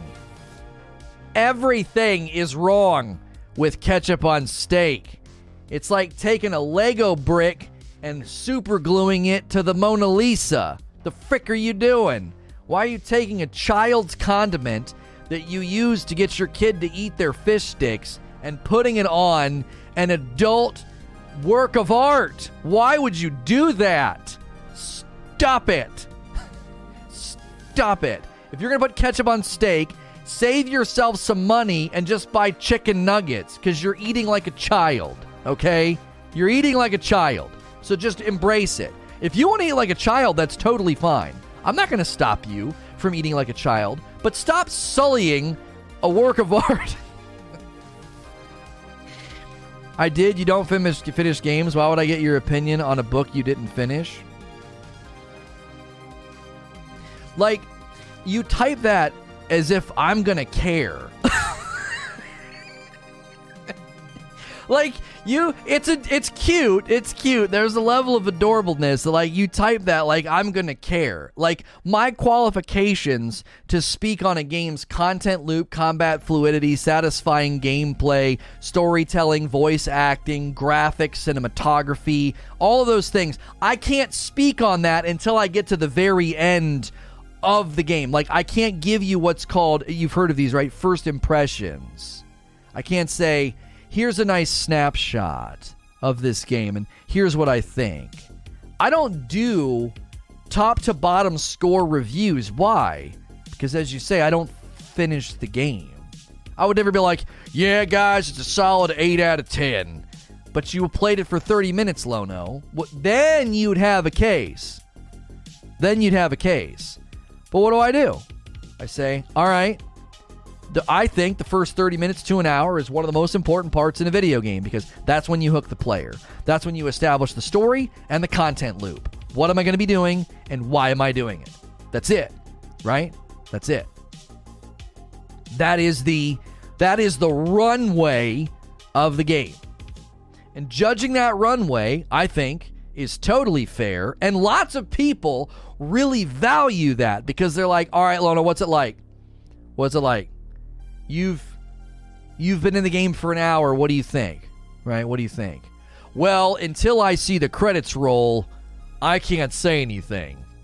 I'm too stupid to judge the game's quality value and its merits because until my brain has been filled with the entire game, like until it's full and filled with that, I'm just too dumb. So, I'll reserve my judgment when we hit hour 23 and the credits are rolling. Like, get the frick out of here. Plenty of people do that. What do you not ask your friend? Your friend, your friend plays the game, you know, for an afternoon, and you don't ask them, "How is it? Is it any good?" You you don't do that. You don't do that. You come on. You, you do that. You would ask your friend, "How is it? Is it any good?" Because you know, you know, in the first hour or two, you know if the game's any good. You're not what are you? Oh, it's going to get way better in hour 15. No, it's not. Almost no games do that. I don't feel that needs to be played the whole way to get a picture. First 30 minutes to an hour, and I don't think you're stupid putting words in my mouth now. Well, I'm showing the, the silliness of your position. Because the silliness of your position is that you don't trust my review because I haven't finished the entire game. But my review is it's it's a snapshot. It's a first impressions. It's a here's what I think so far. And I've even told people I'm like right now I give this game a solid seven. You know where I am right now, what I've played, I give it a solid seven. You know, take that for what it's worth. I don't, I don't, I, I don't even make reviews, brother. I don't. You do? Have you ever seen me do a review? I think I've done a couple, and they were very rare, and they didn't do that well. Have you ever seen me do a top to the bottom review with a ten point score at the end? You know, I don't do that. That's I don't. That's not the kind of content I create. I don't ask if they if it's good. I ask if they like it. You're asking them the same thing. Is the pizza any good? No, it's terrible. But did you like it? Oh yeah, it's delicious. That doesn't wait, who that doesn't that, that that those sentences don't exist. If they like it, that that's a value judgment. They're saying that it's good. did you like it? Oh yeah, the pizza's amazing. Oh, okay, I'll get some. Well, no, why would you do that? It's terrible. It's bad. Wait, but you just said that you liked it. Um, if they like it, they're saying that it's good. That's what they're saying. Be prepared for ketchup steaks. All I'm saying, Mo. I I love that you you think that. Like I love that there are people in the world that are so different from me. Like that makes the world more interesting. You know, you make the world more interesting, Mo, because you think you're not playing a part. He, you think it. You think that Psychonauts 2 has a chance for Game of the Year. And that to me makes the world more interesting. It's like reading The Lord of the Rings and you suddenly discover elves for the first time. You're like, there are people out there that are completely different than the cast of characters up to this point, and it's awesome. it's going to be great. You understand the brilliance of what I've done, right? That even if I'm wrong, I get to make it entertaining. Do you see? I win either way, Mo. I win either way. You're playing on my chessboard, my friend. Streamer eats ketchup with steak. Because Psychonauts 2 wins Game of the Year. oh man, it would. It'll be. It. I, it's. It's fun either way. I, I win either way. Let me put a question up on the board here from Sven. I remember we. Oh, yours is too long. Uh, we. This is the first time we've had this happen. Sven, congratulations, well done. You you wrote something that is so long that it doesn't fit in my four lines of text box. You are a champion. I remember we posted the question about Far Cry 6 being samey as the rest, and if that's really a bad thing. Is it a bad thing that Vanguard feels samey as the rest? They know their audience and their formula. Vanguard will be fine, in my opinion. I don't want you to hear me talking out of both sides of my mouth because I knew this was going to happen. I was like, well, somebody's going to call me to the mat and say, now, wait a minute, Lono. You defended Far Cry 6, you defended God of War Ragnarok for being more of the same. Why is it suddenly a problem for Call of Duty? It's a problem for Call of Duty because it's a beta and it's about to be an open beta the curiosity gap has been closed. Because right now, you can read a review of Far Cry 6. You can read early speculations about God of War Ragnarok, and the curiosity gap is still there. I'm going to see for myself. You see? I'm going to see for myself if if this game is too samey or too similar, right? And to a certain extent, there's a giant difference between saying Far Cry 6 is just another Far Cry. There's a lot of Far Cry fans that'll perk up and be like, sounds good to me. It's different when you can go play Warzone, isn't it? Why? Eh, this isn't that amazing. This isn't that standout. I'll go back to Warzone.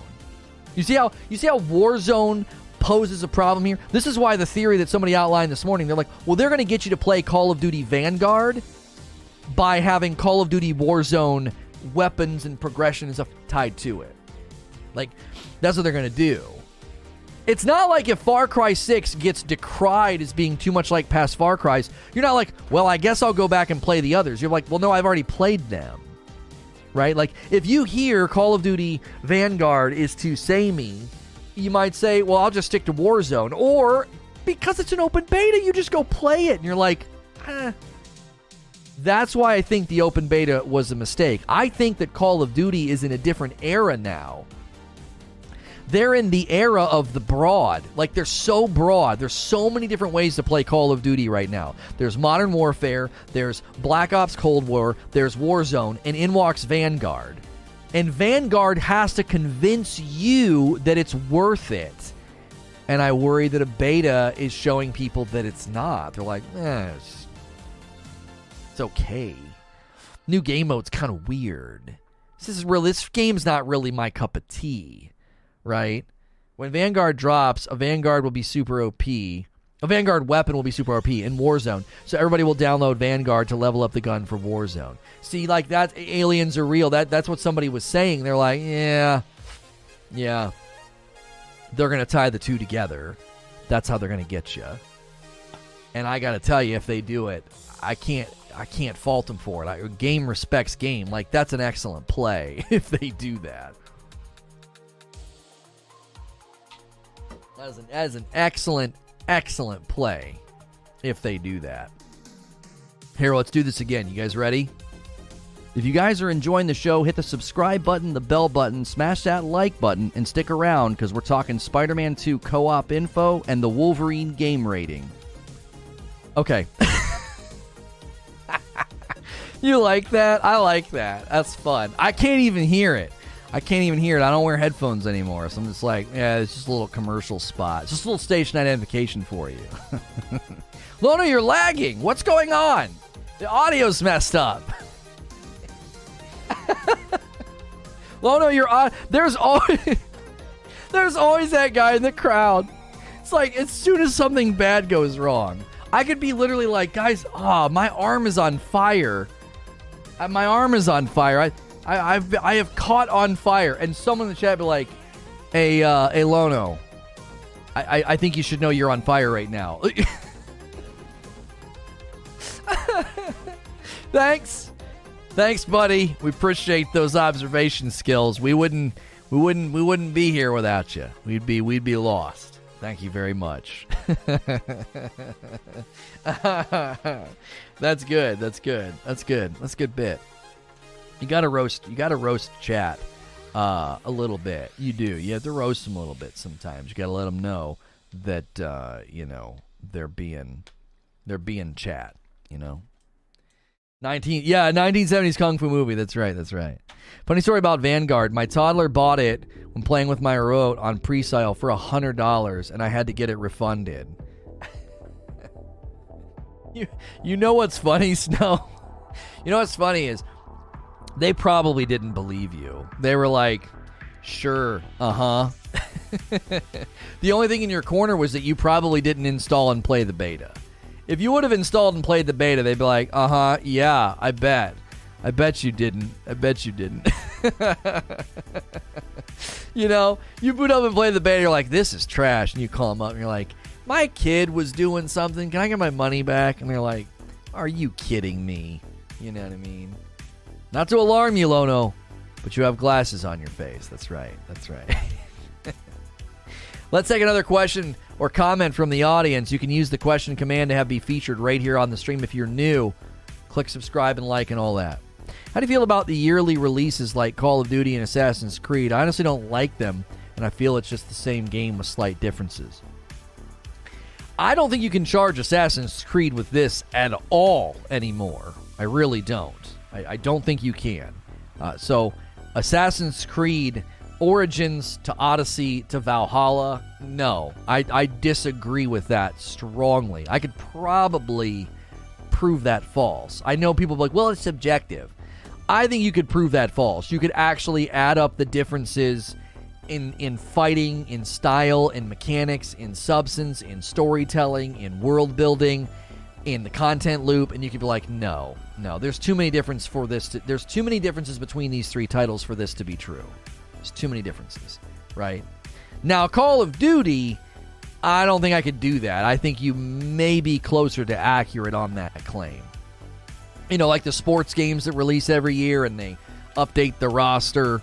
Yeah, and Assassin's Creed isn't even on an annual release anymore. That's also true. We need to remember that, like, Valhalla put a stop to that. They're like, we're not doing annual releases anymore we're, we're, we're going to invest in Valhalla, and Valhalla is their testing ground for Assassin's Creed Infinity, their Assassin's Creed live service game. I have played Black Flag. Unfortunately, I didn't finish it, and I spent way too much time in the boat. Me and my friends, we would just, that's all we would do. We would just go out and, and sit in the boat and just ride around. So, um, never installed it, called it within the day. Yeah, that's they probably could see that you didn't install it, and that's why they gave you your money back. So I, I, I think that some franchises do this and other franchises I think get unfairly accused of this, right? I don't think Assassin's Creed has done this for a while. I, I don't I don't even think Far Cry is doing that.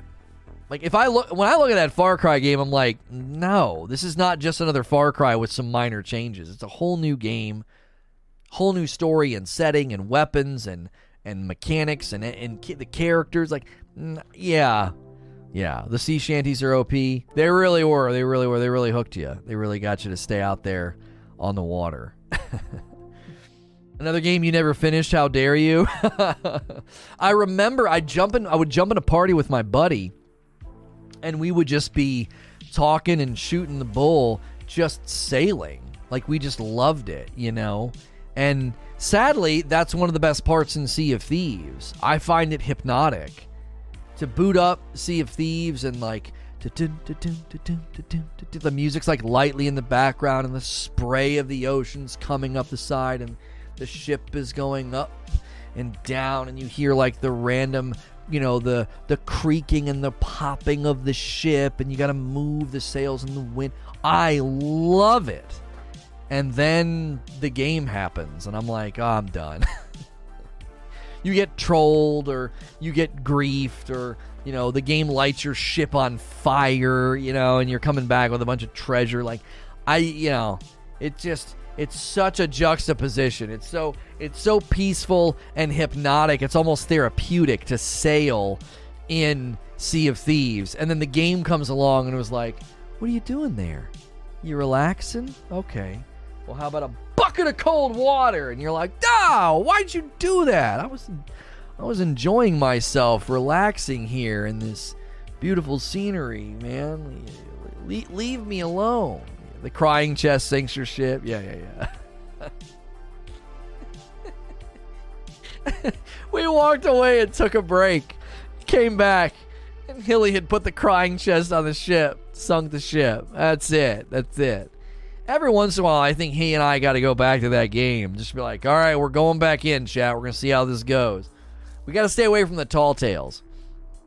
We got to stay away from the tall tales. We got to do like the small, you know, dinky stuff that doesn't matter. You know, you got we got to stick to those things. Roger with a question says, "What are your thoughts on gaming companies putting barriers for betas like pre-orders or specific platforms?" So the Call of Duty Vanguard beta requires a pre-order but but eventually it doesn't. Okay, the alpha was just something that PlayStation users could play, and then the beta had early access that you could get into if you pre-ordered. So Call of Duty Vanguard open beta will be happening. Okay, it will be happening. And here is the reality you're not entitled to a beta.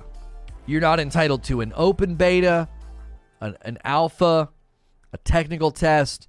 You're not. You're not entitled to that. If a company decides to let you see and play their game before it comes out, that's their prerogative. It's their property, it's their product, and they're allowed to position it in the best way that they think that, that, it'll, it'll do well. And if in their mind they think the best thing to do is to say, if you pre order, we're going to let you play the game for a couple of days you know, it'll help us stress test the servers. You'll get a glimpse at the game. Everybody wins, right? People flip this all the way around. They're like, it's so scummy for a game to hide a beta behind a paywall. It's like, so let me ask you something.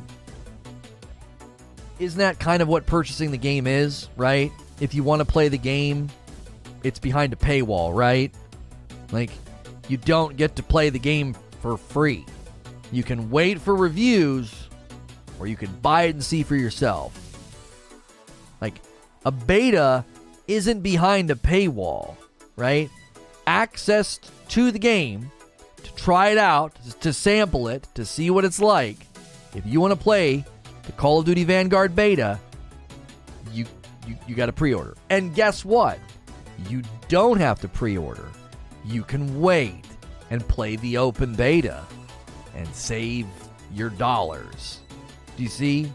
That to me, we get this one backwards. The gaming community gets this one backwards all of the time. You're not entitled to access to the game before it comes out. You're not owed that.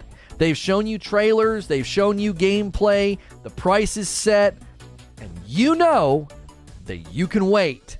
You can watch a streamer, a trusted YouTuber, you can read the review outlets, and you can make up your mind. You can save your pennies.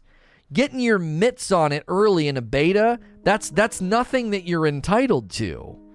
That that doesn't that's not something that you you you have you just oh yeah, you should get it. That should be industry standard. No? No it shouldn't. Should Netflix let you watch like the first two episodes of a season and then you make up your mind and decide whether or not you want to buy? Now they do free trials, but again, they've they've done the market research. They know that there's ROI on a free trial. Why? Well, because you're you're gonna you're gonna get in there and you're gonna get in there. You're gonna binge watch. You're gonna love what you see, and you're gonna want to keep it. And there's a certain percentage of people that'll forget, and they'll start charging them. They'll get you. They'll get you for at least one month. You'll forget to cancel it. They do that with Showtime and HBO and Amazon, right? Like you get a free month, and I set a reminder in my calendar because I know I'll forget. It'll go Bing, cancel HBO and Amazon. Oh, and I go and I do it right then because I know if not, it's going to roll the next day and it's going to bill me. They're counting on that. Now, a beta doesn't get to do that. A beta is just like, yeah, you just get to come play the game. So when the Call of Duty Vanguard open beta hits and everybody can go in and play it and everybody can go in and sample it, you're getting access to something that's not owed to you. That's just something that they benefit from it, right? They they get certain people hooked. They get certain people to say, "Oh, that was fun, I'll buy." They get certain people to say, you know, I'm definitely going to play this with my friends. And while that's happening, they get to stress test their servers. Like, it's a win win for them as long as the content is good enough to not just turn people off, right? Starz is 99 cents for 90 days right now. Oh my. Is what's on there? Is there anything worth watching on there? They always do that and then you go and you look and you're like I've already seen all this. Right? I've already played all of this. The August 2021 top sellers for video games. August 2021 US top 20 video game sellers on all platforms. Madden in first place. Ghost of Tsushima in second place. Why is Call of Duty Black Ops Cold War up there? Humankind, Spider Man Miles Morales. Wow. How is how is that is impressive that Ghost of Tsushima is up there. That is impressive. I wonder if that's because they uh I wonder if that's because they like trying to think of why that would be that high. It's crazy to me that that is that, that it is that high for Ghost of Tsushima. There must be so many people that love the that loved Legends, you know? There must be so many people that loved it and uh in, in, enjoyed it enough, enjoyed it enough to like I got to jump back in this director's cut. You know, the bundles or whatever. What do you mean there was a director's cut? Yeah, but but Eugene, I wouldn't expect it to outsell some of those other titles. So many held off.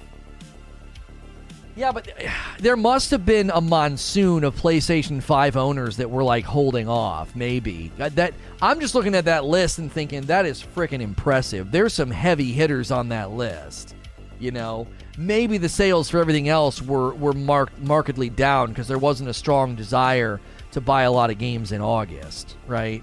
It could be that August was a bit of a drought for big titles and Tsushima was like the big dog on the block, you know. It could literally be a comparison thing. You know, I love Ghost of Tsushima. Like, I love it deeply. I've been tempted to be like, guys, we're gonna play the game on lethal for like the next month, and that's just what you're gonna see in the afternoons. Is me just get just absolutely putting myself through the ringer. I'm not gonna do it, but there's a part of me that really wants to.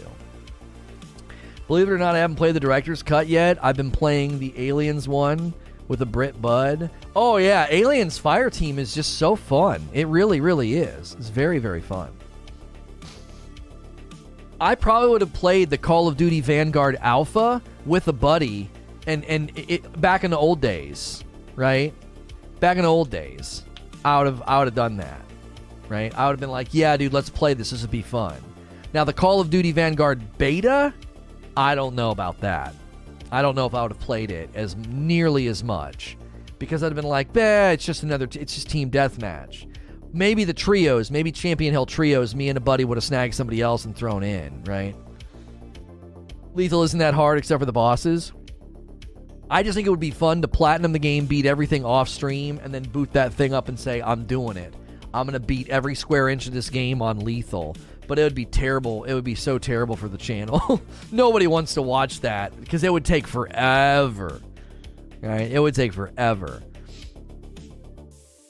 Uh, Justin with a question here, related no doubt to the NVIDIA leak that took place. If you guys didn't see, there was an NVIDIA leak and a bunch of PlayStation titles are. Uh, um, I have that video series on my whiteboard. Oh, really? Okay. Well, maybe we can find space for it.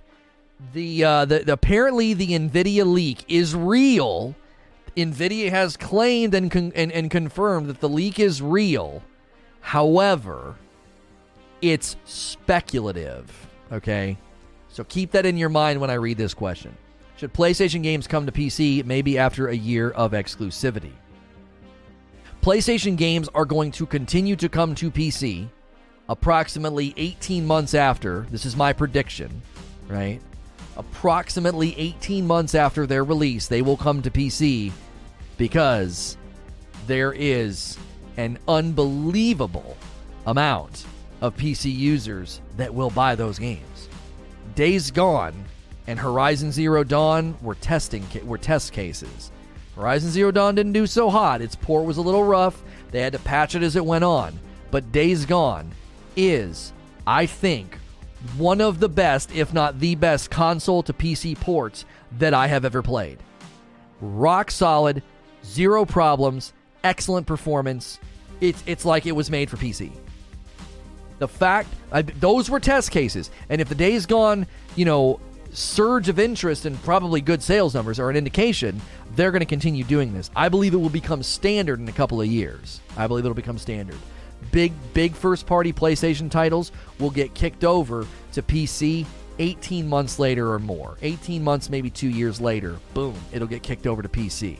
You're going to be able to play. Write it down. I, I, I think this. I truly think this. You're going to be able to play Ghost of Tsushima, God of War, Uncharted. Well, we already know Uncharted's confirmed. You're going to be able to play these games on your PC. There's not a doubt in my mind. Horizon Forbidden West, 18 months to two years later, boom, it'll hit PC. Ratchet and Clank, if they can figure out the, the data controller aspect of it.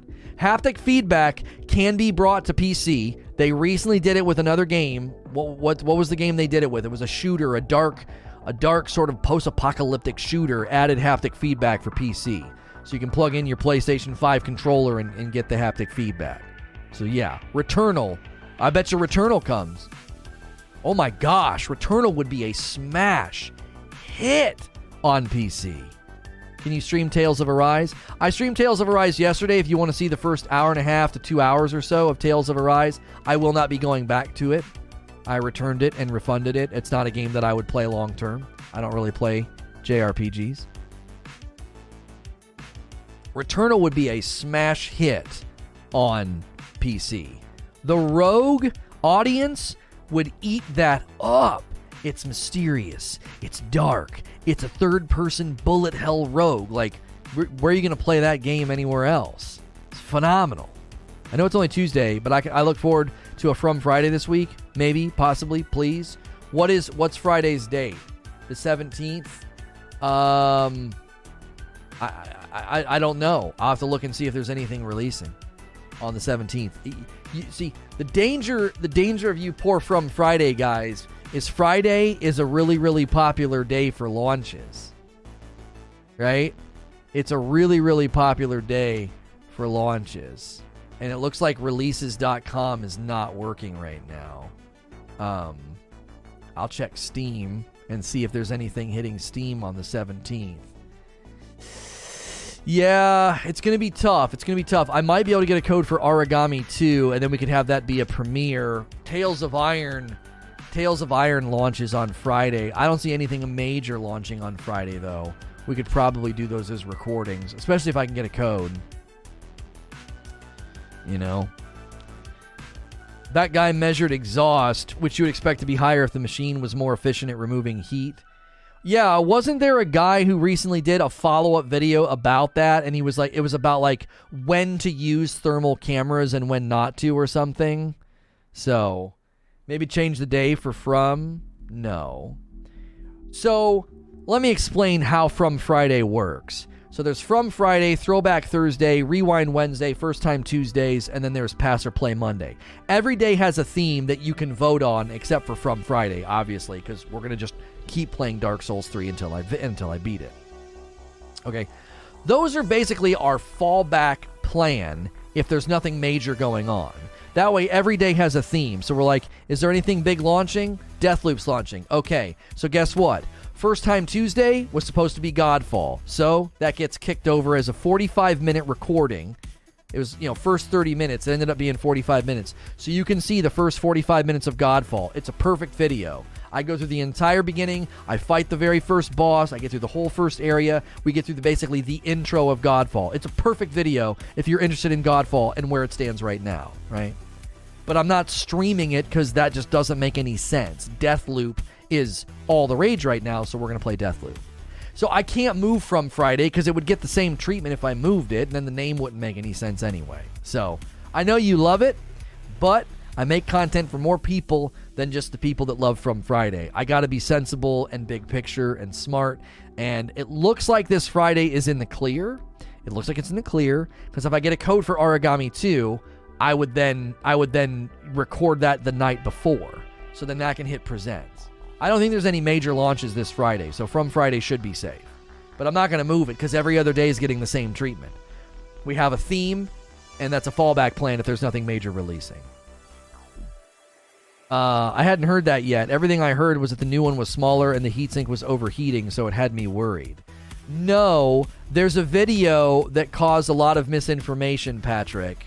It's inconclusive.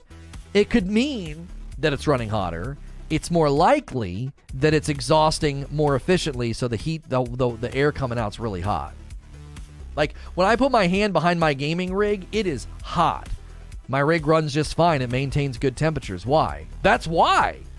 Because the air coming out's hot. The air coming out is hot. That's what you want. You don't want it in there. You want it blasting out of the back you know? The same lab that was the first to show the 3080s had a design flaw and it wasn't New World. Yeah, so this German lab, Eugene is saying, has proved that the, this, the PlayStations are not running hotter. The new models are not running hotter. So, um, here's Master Ty. Will you do a video stream for your pick for Game of the Year? You know, I, when we get close enough, me and Creature can brainstorm exactly how we want to set the table before and then during and then after the video game awards. Um, that certainly could be a good stream. You know, my predi- my predictions or my vote, like what I think should win, that could be fun. We'd have to see about like how we could curate that and repurpose that. Like, can we shrink those down into shorter videos? You know, is that is that a possibility? we'd have to we'd have to see because it's it's that that's tough. That kind of thing is tough to cover because it would just be and and we and we like doing opinion pieces, but it would be very very heavily heavily opinion based. Um, so that uh that I think would would be something we got to consider how to frame it and how to make it. I want to make it. I want to make it good. That's my biggest challenge right now. I want the content to be excellent. I don't want to do something just for the sake of it, you know? And that's why I'll play. People yesterday like, why are you playing a JRPG? This is so cringe. This is so awful. And I'm like, because it's a super new and relevant game. People voted for it. And it's a great way to sample a JRPG. If you're on the fence, if you're a fan of them, if you ever felt like dabbling in them, I'm the perfect person to watch play it, right? Like, you know, it's it's it's fun and it's informative. You know what I mean? Minch Tree talking about the Call of Duty Vanguard beta says, Have you ever been swayed by a beta? I watched a little of your stream of Call of Duty and I wasn't blown away. Just another shooter. Nothing in there to get me by. The Call of Duty Vanguard Alpha turned me off. Big time. Okay? Big time. Call of Duty Vanguard Alpha. I was like, I don't know about this, boys. This is rough. Call of Duty Vanguard Beta, I thought, okay, team deathmatch and the maps felt a little bit better. Guns felt good. I had a good game, right? That really can sway you, can it? Right. That can sway you. I had a bad first game, and I had a great second game. That can convince you of how great a game is. You know, it can. It 100% can. And, uh, but as far as being swayed by a beta, you know what's funny is the most memorable betas of late ended up being a pretty big misrepresentation of the game. the Outriders beta, fun, ran well, played it on my PC, had no issues, thought this is pretty good. The beginning's a little cringy, a little weird, but the gameplay loop isn't that bad. And then the game launches. Yikes. Holy friggin' yikes. This is rough, right? Having all kind of performance issues on my PC, had to leave all my PC characters behind. Division 1 beta. So great, so fun. Game launched. Yeah, not so much. Anthem, Anthem beta. Oh man, this is a dope looking little game. It's a fun little content loop. And then you you the game launched. Like, what is this? So I don't know if I've ever been swayed by a beta. The best video game beta I've ever played. I wonder if you guys could guess it. Those, those of you that have watched me for a really long time, I'm going to give you a minute to try to guess the best beta that I've ever played. It didn't. It, it, it I would say it swayed me. I was probably going to get the game regardless, but I've consistently mentioned this game in its beta as being one of the best betas I've ever played. No, that's not it, Cloud. Mm-mm. No. Those videos are popular at the end of the year, definitely. Oh, oh, at the end of the year, yeah, that could be. Uh, yeah, my picks for game of the year or best best games of uh, 2021. Nope, it's not Anthem. No, no. I've mentioned this before. I've mentioned about how it was the most stable beta that I've ever played. I've mentioned that their beta played better than a lot of AAA game launches at the time. That's some of the language that I've used about this beta. I've, I've mentioned this beta many times, and that's how I've referred to it, is that it was rock solid and it ran stable in other AAA game launches at the time. ADJC got it, Titanfall. I think the Titanfall beta to date is one of the best betas I've ever played. It was basically just the game. it was basically just the game. Like, the game was ready, right? The game was ready. You were playing Titanfall. You know? Turkey the Dinosaur Hunter. You mean Turok? If you guys are new and you haven't hit subscribe yet, consider doing that. Uh, hit the bell button, set it to all. We will be talking about Spider Man co op info and Wolverine game rating. We'll be talking about that later. If you want to stick around for that, you got to be subscribed to Talk in the Chat. If you haven't smashed the like button, consider doing that. Yeah, Penny Raiders VR. That's it. That's it. Yeah, Titanfall was basically. It wasn't even really a beta. It was like, here, we're gonna let you play the game. It was like it was like early access. Is really what it was. Did you enjoy Surgeon Simulator? Surgeon Simulator is great, and then you get to this one level, and it's just not great at all. It isn't great at all. It's it's it was awkward. It was frustrating. We didn't know where to go. Right? It was so irritating. And then the levels after that it was very easy to figure out what we needed to do and then it's just a matter of doing it like the challenge is doing it not figuring like to me that's the beauty of surgeon simulator you set the stage for what i need to do and then i'm clumsily trying to do it especially if you're drinking right i don't don't make it to where i have to figure out what i'm supposed to do first and then i have the, the the the pressure of doing it. That one level was just so stupid. You know what I mean? That's how you know I've been keeping listening. He never shuts up about it. I do mention it pretty regularly. The Titanfall beta gets mentioned at least once a week. it does. But yeah, Surgeon Simulator, we may try the PvP this week and then put it down. I want to try and finish the game. I think we're really, really close to finishing the game. It's just games like that run their course. As soon as me and Hilly are spending time like sitting there like cavemen, like trying to figure it out, the, the entertainment factor goes right out the window. It just goes right out the window. It needs to be like laid back, goofy fun. Human fall flat. It takes two. A way out. You know, like the beginning of Surgeon Simulator.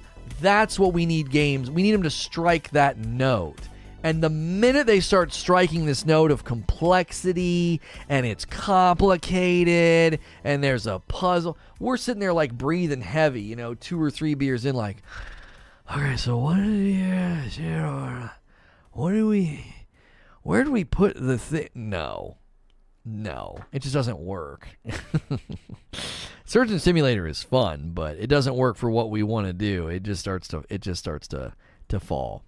Narwaffle says, a bit off topic, but have you ever played any of the Fables? Are you excited at all about the reboot by Playground? I played Fable 3. Me and my buddies played Fable 3 a lot. Couldn't you play that together, but not really? Wasn't there. I swear there was something you could do in Fable 3 where you could, like, join each other's games and see each other, but you couldn't, like, run around and play together. Am I. Is my memory correct on that? My memory is so fuzzy on that game. I feel like I remember my buddies being in my lobby and dancing or something. And you could like show off your house and your homestead, but I don't think you could run around and play together. That's my memory of Fable 3. It's, I, I, if it's an RPG and it's fun, I you know I'll, I'll check it out. I'll check it out. I remember giving my friends money. Yeah, yeah. Patrick Bowersock says, "Do you think Xbox controllers getting haptic feedback will be a good option? Rumor has it Microsoft is working on making that happen."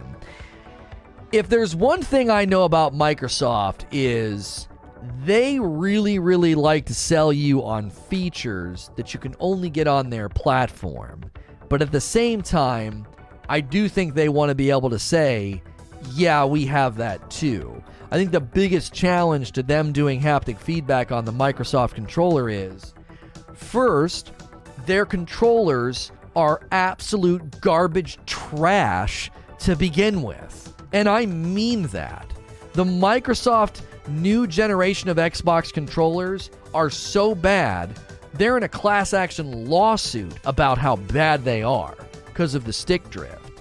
They're they're garbage. They are pieces of trash. I have an elite controller. Right as soon as the warranty went up, the bumper went bad on it. I've got at least two controllers with stick drift that make it almost impossible to play. So until Microsoft can get their controller quality control like in a good place, don't talk to me about haptic feedback, right? Don't talk to me about haptic feedback. Talk to me about like I literally have a drawer of controllers. The haptic for Pat, the haptic. They, I mean, sorry, they had a patent for haptic before PS brought out theirs. They just didn't do it. Yeah, I, I have I have countless controllers with with with terrible stick drift. And you know you want to know where my controller sits, right? Do you want to know where it sits? This is where my controller sits. I set my controller on a stand every night. Claptrap gets to hold it. I treat my controllers like they're made out of glass. I sit, I hold it, I'm nice and gentle with it, and then I set it down.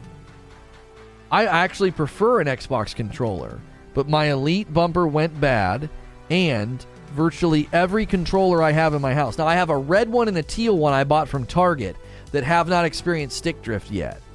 But if my Xbox ships with a controller or I buy an Elite, every time it has problems, you know, a year and a half later, right? Year and a half later that that's having all these problems. Like yours being fine, that's great. They're literally in a class action lawsuit because the problems are so widespread. Like there's like a consumer level lawsuit of like you knowingly were selling garbage. Like what are you doing? You can't come out into the public like, yeah, it's a 50, 60, 70, 80 dollar, 200 dollar controller and it's garbage. You know what I mean? The dead zone set on aliens is humongous, probably to avoid stick drift. No settings for dead zone. Oh, really? The series elites, the series two elites are boo boo. I'm aiming for a Scuff elite. Yeah, I reached out to Scuff. They're they're they're adding new people next year. I was trying to work with them. You know what I mean? Because I don't feel like buying a new controller right now. But I love a Microsoft Xbox controller. I love them. And I'm so tempted to buy an Elite, but it's like I know I'm going to buy the Elite, and then it's going to get to the end of its warranty and have all these problems. You know what I mean? That's pretty good considering how much you you uh, play in a year. But that's what I never had this problem before. They did something. It's not my fault. It's not like, oh, you became a streamer. No, I I had plenty of Xbox controllers and I played with them for years on stream with, with no problem. The new generation of controllers, they're bad. They're they're they have a quality deficiency in them. It's in me. It's not because I play a lot. Call of Duty has dead zone settings, and I found out one of my sticks was way worse than another. Oh, really? Huh.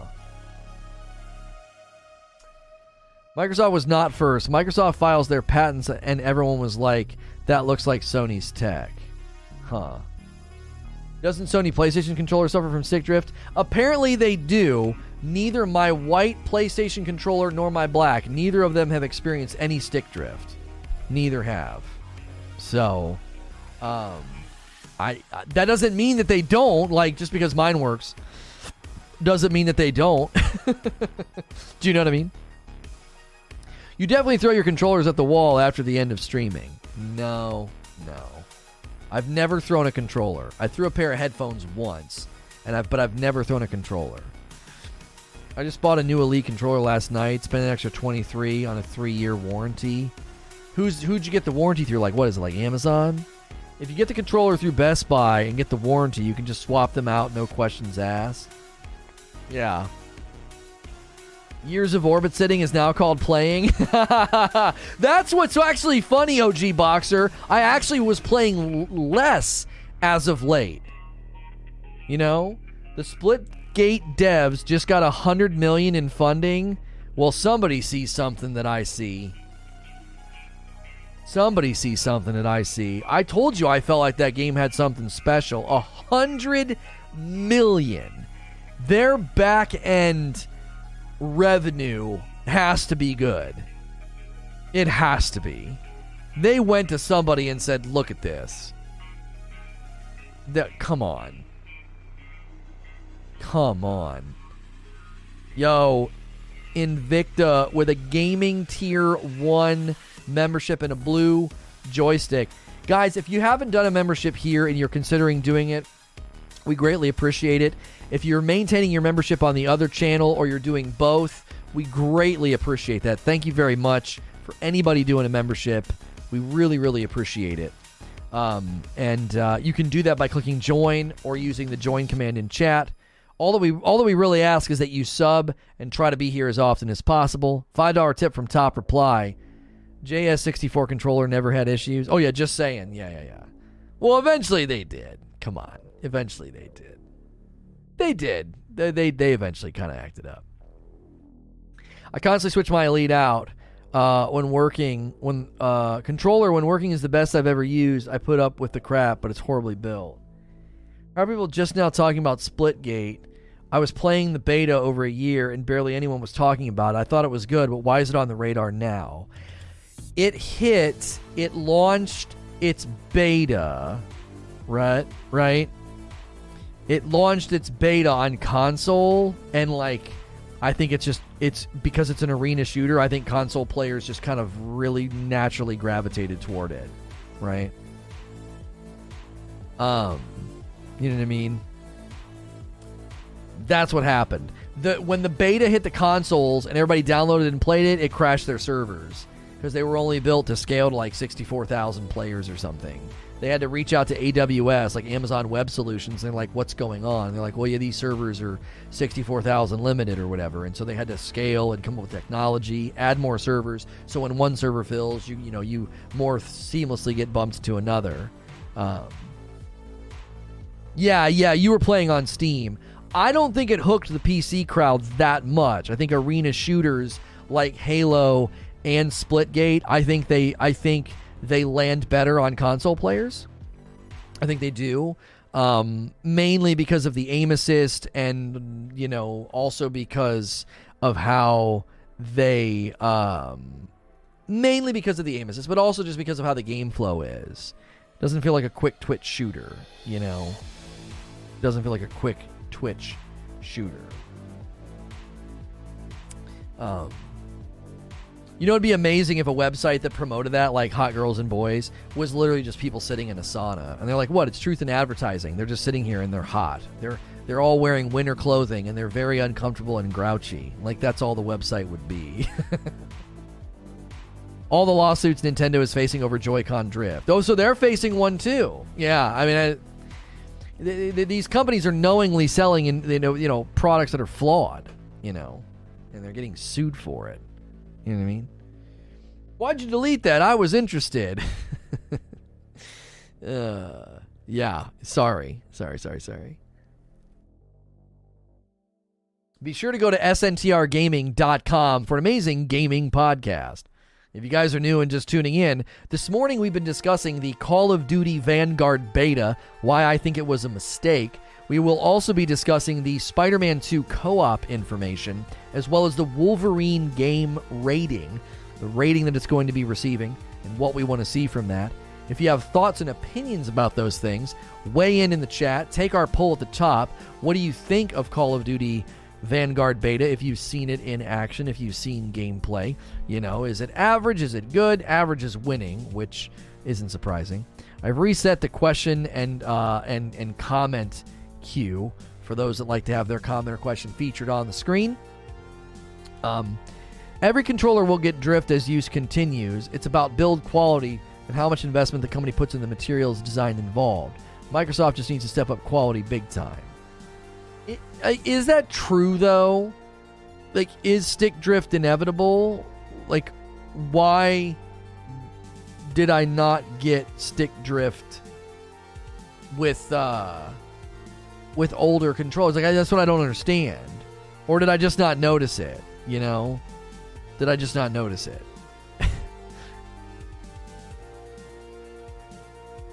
Pretty sure all controllers currently use the same stick modules. I yeah, I want to know what changed then because I, re, I I was using controllers for ages and I never got stick drift until I bought the first Elite. I bought the first Elite, used it daily just like other controllers, and that was the first time I started experiencing stick drift. All three companies use the same stick module now. That's the issue. So they're all suffering from drift. They're all being sued. Unbelievable. That's unbelievable. Supposedly, Xbox, PlayStation, Nintendo all get them from the same people. They all use the same ones. Most of the components are built by the suppliers. Right. Right.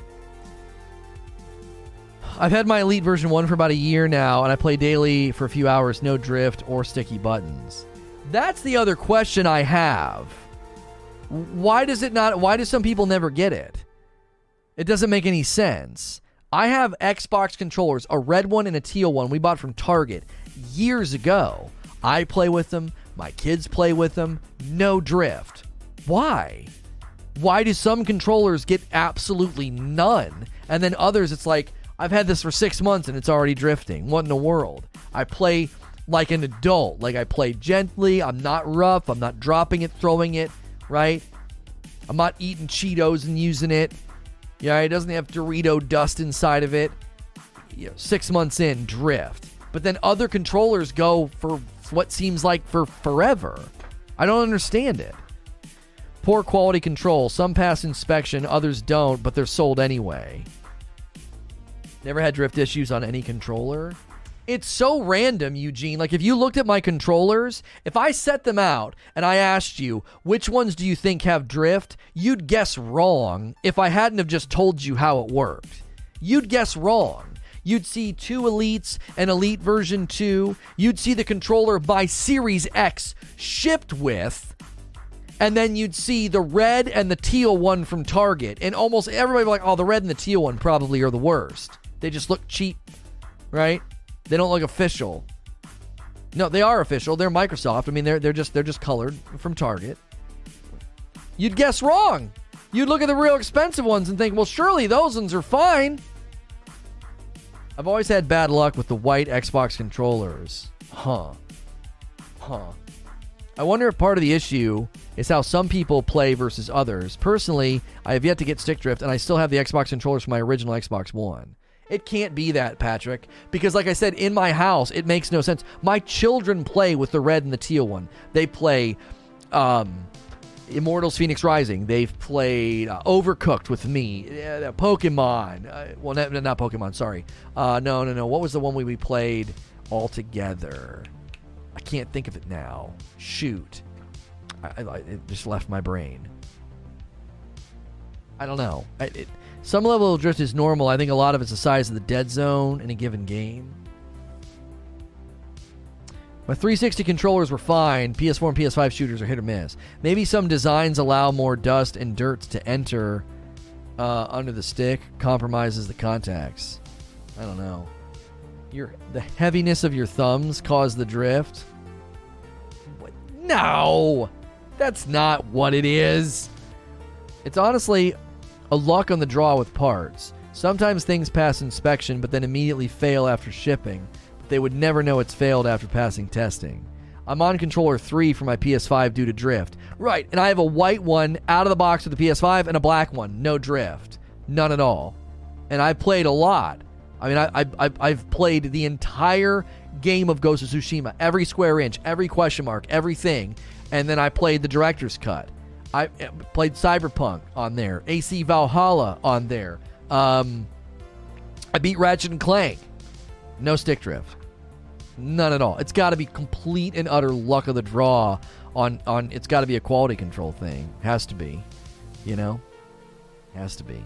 Stutzo says X-Men Origins Wolverine was pretty good on the 360. It was fairly gruesome and had decent combat. How far do you think they should take Wolverine into the M rating? We're clearly drifting from the Call of Duty subject, and that's totally fine. That was a solid two hour discussion. Make sure and vote on the poll. We may do another one here in a second. Um, Call of Duty Vanguard beta thoughts just from watching. I'm going to take a brief break to use the restroom. When I come back, we're going to be looking at Spider Man co op info and the Wolverine game rating. Uh, I'll give you what I think on those. I've got some opinion as well as news for you on those subjects. Feel free to submit questions or comments on those topics or come up with a good poll idea. What should we do on Spider Man? I, I got one for Spider Man, I think. Does co op belong in that game? All right, I'll be right back. If you guys are enjoying the show, hit the subscribe button, the bell button, smash that like button, and stick around because we're talking Spider Man 2 co op info and the Wolverine game rating.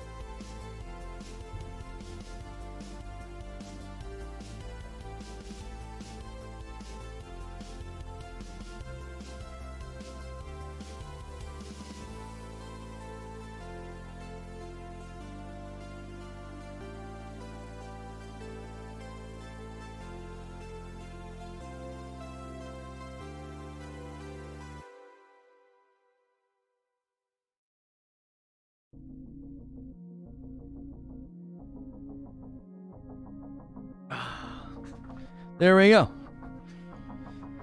You guys like that? How I how I have a little ad that can roll when I walk away. It's good. It's good. It's a good little good little thing. Good little bit. Good little sample. Let's see here. Guys, there we, we haven't sold any Rageless Roast today, so let's do a little Rageless Roast spot. Let's at least let folks know about it. We did launch a dark roast. We got the light roast and and, and, and that's backwards. We have the light roast and the dark roast. Light roast and the dark roast. You can use the coffee command or go to ragelessroast.com. You're supporting me and my family directly when you buy this. We ship it right from our house. The kiddos put little drawings in the ship in the shipping bags. Uh, the flavor is a medium bodied, honey undertone, smooth finish with balanced acidity. The balanced acidity is the key. That's why it's so drinkable. People in chat will tell you it's so good. It's good with creamer, it's good black, it's good as a cold brew. And then the dark roast is the same flavor, okay? Same flavor, but it's full bodied with a bold finish, but it still has the balanced acidity. A lot of people buy a bag of light and a bag of dark so they can sample both.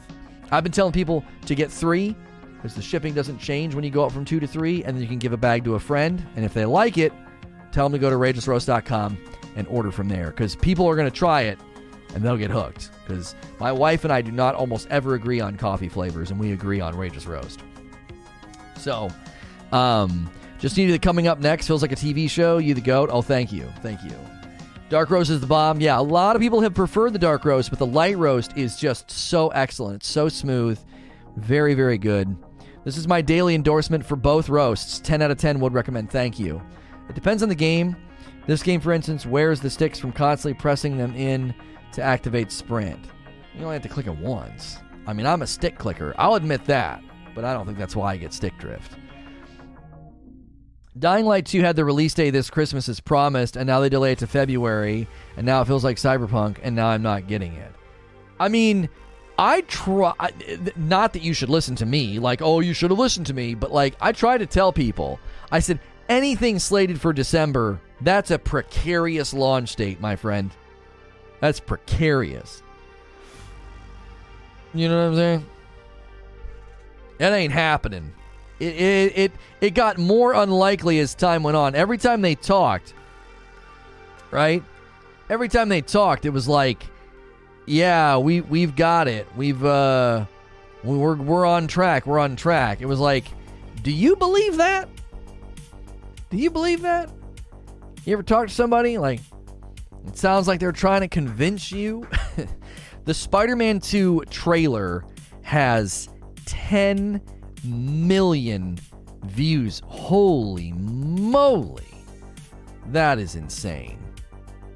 That is just un- that is Spider-Man just pulls. Spider-Man pulls, man. Absolutely pulls.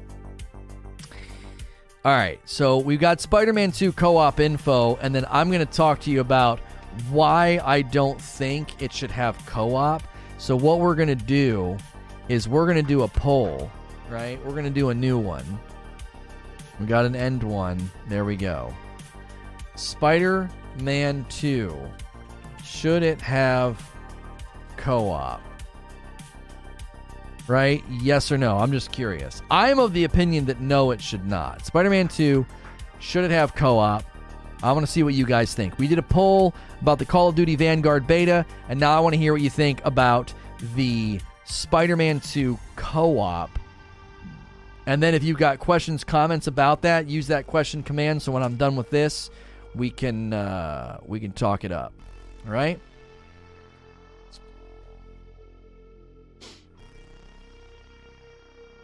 Hey, thanks for watching another SNTR update. This is going to be about the Spider Man 2 co op info, and I'm also going to take up the position that I don't think co op should be in this game. If you like these short video game update videos, be sure to hit the subscribe and the bell button, as well as the like button. There should be a link below to SNTR Gaming where I live stream as well. A report came from Dark Horizons quoting the game head of the franchise sta- uh, franchise franchise strategy and studio relations Ryan Schneider. So, franchise strategy. That's tough to say. Ryan Schneider went into more detail about the game on PlayStation blog and here's what he had to say. We are thrilled to continue the journey of both Peter Parker Parker and Miles Morales in their most epic single player adventure yet. While pushing the capabilities of the console will be very exciting, we're equally pumped to craft the all new stories for Peter and Miles in the sequel. There's two things of note in this statement. Number one, calling it a single player game doesn't rule out co op, but then he follows it up by talking about pushing the capabilities of the console. So if there is any sense of co op in this game, I know it won't be split screen. And also, I think it's incredibly unlikely that they do co op, and I want to talk about why it shouldn't be in this game. First, I want to talk about why co op is a good thing in the right games. Co op would not fit in a game like this because, in my experience with similar titles, even a co op AI becomes a nuisance and it pushes against the hero action identity of the game. You're the hero. The hero action is important. The sense of being the hero is pivotal, and it gets drowned out a little bit when you're clumsily interacting with a co op AI. They were great sequences with Batman and Catwoman fighting together and swapping between the two. I could play as one, swap to the other, do combos, and that felt awesome. I think you could have that element of co op in this game where you're doing one and then all of a sudden you can switch to Miles and, and, and so forth.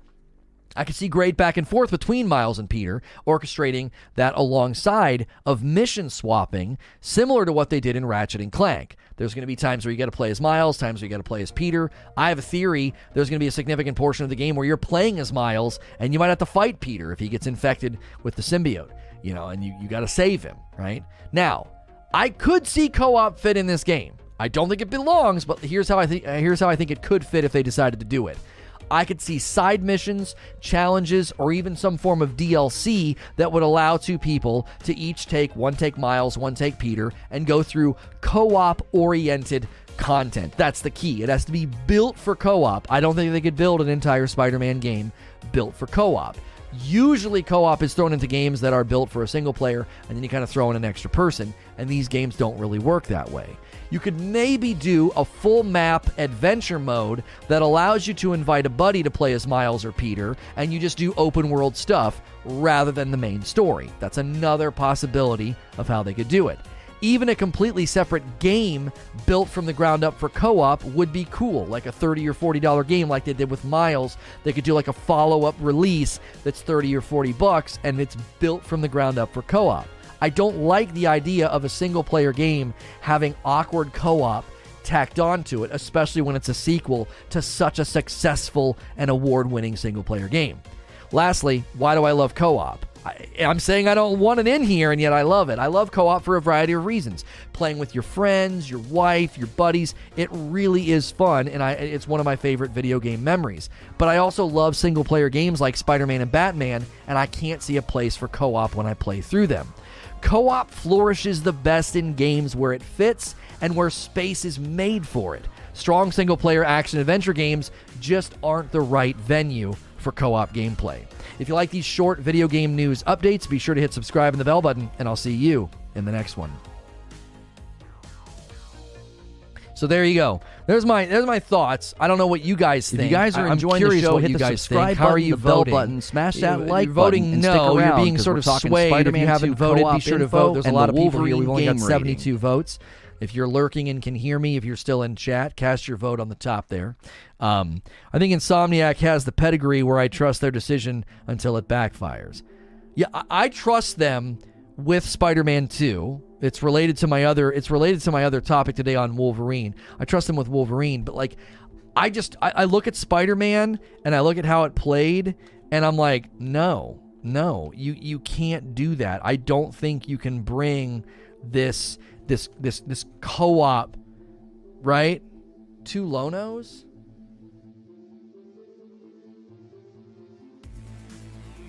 I pressed the stream deck button, didn't I? Oh. We came to this scene and that that thing automatically turned on cuz I switched scenes. Is that like a thing? That shouldn't have happened. Oh, I know why it happened. I know why it happened. I didn't bump the button. I didn't bump the button, sorry.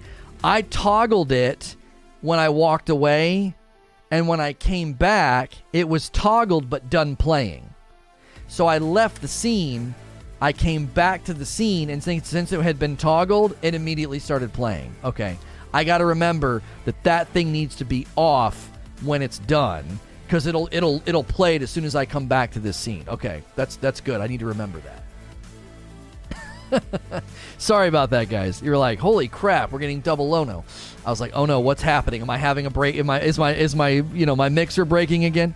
Um, I think they absolutely could nail a co-op experience, but why try? The formula and how they have it is perf- is perfect. Don't mess with a good thing. That's exactly right. Like anybody who played anybody who played the first Spider-Man is going to have that sense of like why'd you fiddle with this? Right? Why, why would you fiddle with this? Why would you mess with the formula that we all fell in love with? We all fell in love with your game. We all decided that we wanted to play it, you know. You did it because you wanted two players in Spider Man? Oh, yeah, that's why I did it. That's why I did it. Yeah. I, I was showing you why co op wouldn't work in Spider Man. It was a real. It was a real world example of what it looks like in a co-op game when you kind of step on each other's toes and get in each other's way. I gave you a, a an audio, an auditory example of what that looks like. Yes, that is uh, that was intentional. Well, that's that's how we're gonna we're gonna chalk that up as I I did that on purpose. That's right. That is right. Um,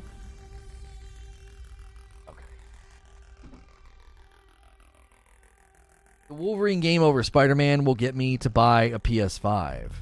We've had a lot of people say that. I've had some people in here say, like, I didn't want a PS5 until I saw that Wolverine trailer. Like, they haven't even seen gameplay yet, and it has them interested, you know?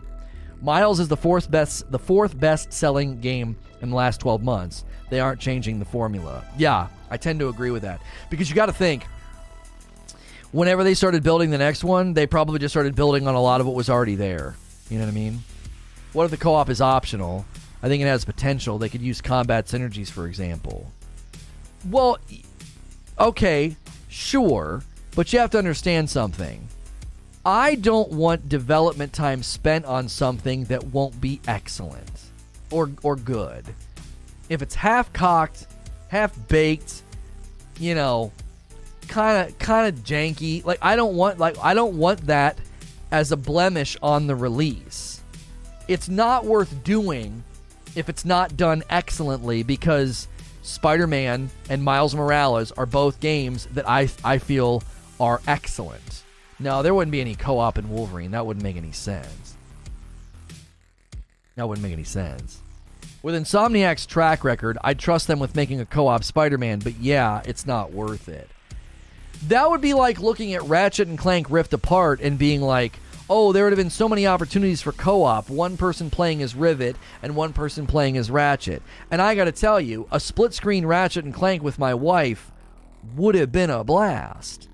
But I got to tell you, I just don't think it would have fit. That's not how they build the game. They'd have to basically build a side game, a new game, which I think that could be pretty dope. Like a Ratchet and Clank expansion that's like 30 or 40 dollars and it's almost like a second game where you play through co-op.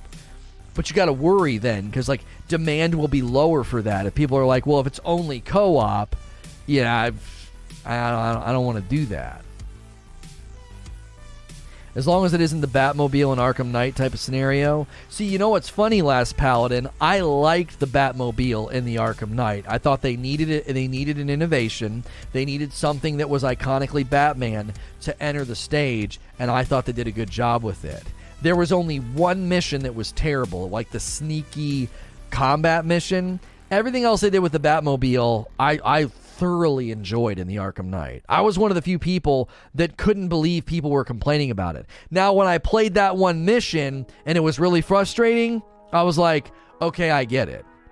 Okay, I understand now why why people did not like the Batmobile and Batman the Arkham Knight. Like it made it made sense. You know, Master Ty says, I think a co-op designed mode like in uh, like you got in Legends would be fun for Spider-Man. What do you think? I don't know what you mean by Legends. A, a, a co-op designed mode like in got Legends. Oh, oh, oh, oh! Like in Ghost of Tsushima Legends. Sorry, because it's all caps. I, I didn't catch what you were doing. Um, Okay, let me let me think through here. A co-op mode like Legends and Ghost of Tsushima for Spider-Man. I mean, I kind of said that. I said, "What about an open world adventure mode where you could like go around on the map and stop crime together?" What you're saying could be similar, but maybe a little bit more compartmentalized and contained, where you could call it like, you know, um, I don't even know what you would call it. Like I'm thinking of like warehouse warehouse throwdown. Like you find these warehouses that are outfitted with a bunch of goons that are in hiding because you you know because you're you're you're doing a good job, but you got to clear out these warehouses and these waves of goons just come and you're fighting them and you're fighting them and you're fighting them. I could see, I could see that. I could see that being being a, a really really good co-op mode. I mean, I ended the video by saying like there's certainly things they could do that would be co-op, but I don't think the main game or the main story should have co-op in it. I would worry again that it would be a tack on, it wouldn't be done excellently, it would be a blemish. You don't want to mess with the formula. They they did they did what was seemingly impossible. They made a good Spider-Man game. They were entrusted with the single most popular superhero in the world. Like why do you think the Spider-Man trailer has 10 million views? Because it's Spider-Man, right? They were trusted with the biggest superhero in the business and they nailed it. And if they wouldn't have nailed it, it here's the thing about a Spider-Man game. You either nail it or you don't. I don't think there was a lot of in between. Because if they wouldn't have nailed it, people would like, it's bad. It doesn't feel like Spidey. Swinging through the city's kind of lame. The fighting's kind of lame. No, they nailed almost every aspect of it from the writing to the banter to the movement to the different fighting things you get to upgrade to the swinging through the city. It was like they got everything right. And they needed to, because if they wouldn't have gotten everything right, then people would have been like, it's not a very good Spider Man game. You know, mediocre Spider Man game. I think mediocrity would have been more easily detected in a game like this. They'd have been like, man, it's not. It's all right.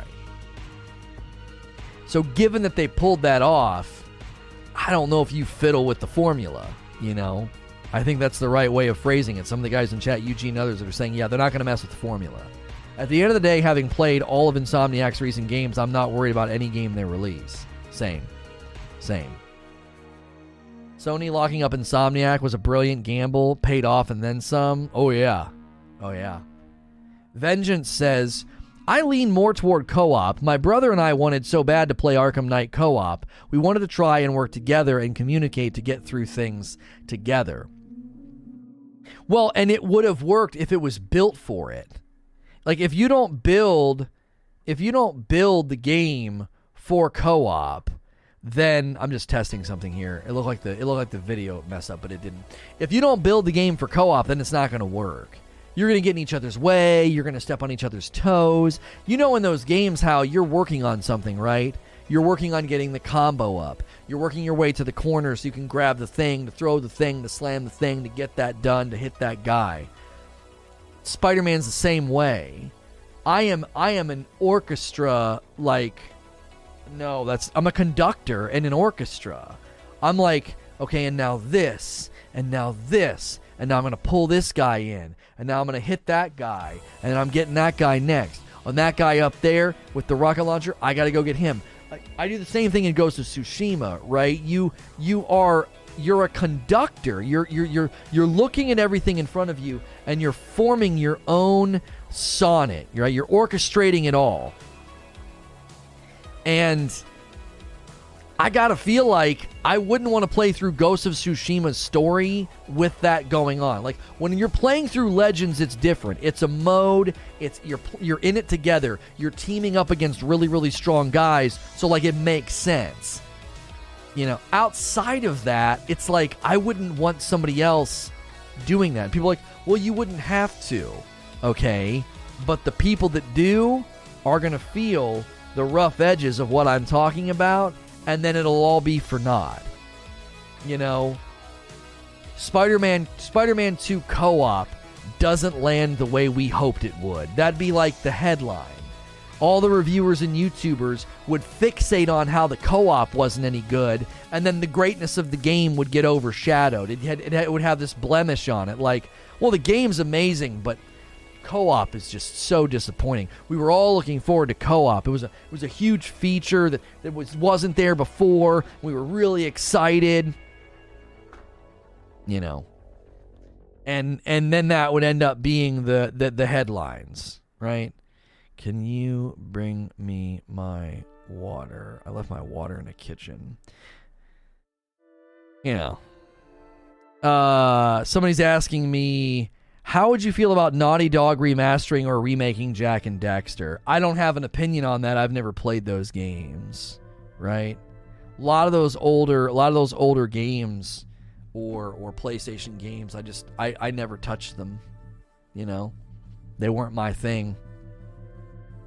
Give us some type of co-op even if it's even if it's extra separate from the main story.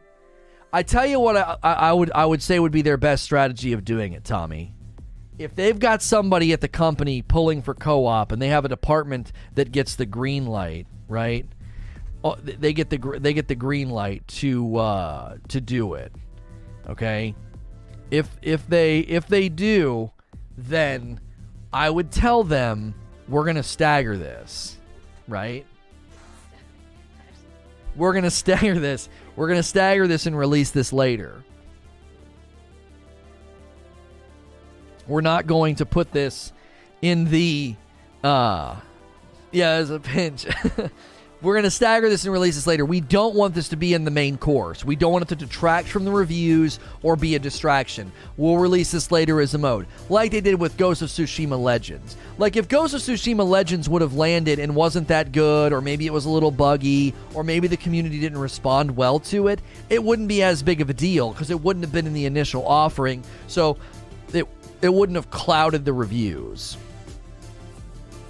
I mostly wanted to play as Nightwing more than one DLC mission. It was pretty fun playing as Nightwing. Yeah, I liked playing as Nightwing and doing combos with Batman. That was enjoyable. I enjoyed that, yes. So for me, that's where I land on Spider-Man co-op. Is if you're to do it, do it later. It should be its own thing. I can certainly see a place for it because you got Miles and you got Peter. You know it working together. I, I can see it. I, but I, I don't want it to detract from the main the main offering, and that's just because I like the game so much. Like I want it to do really, really, really well. You know, I want it to do really, really well. So I'm you guys are taking the poll. You're very split on this. Not a lot of people have taken the poll. If you haven't voted yet, go ahead and cast your vote. We got a lot of lurkers who haven't voted yet.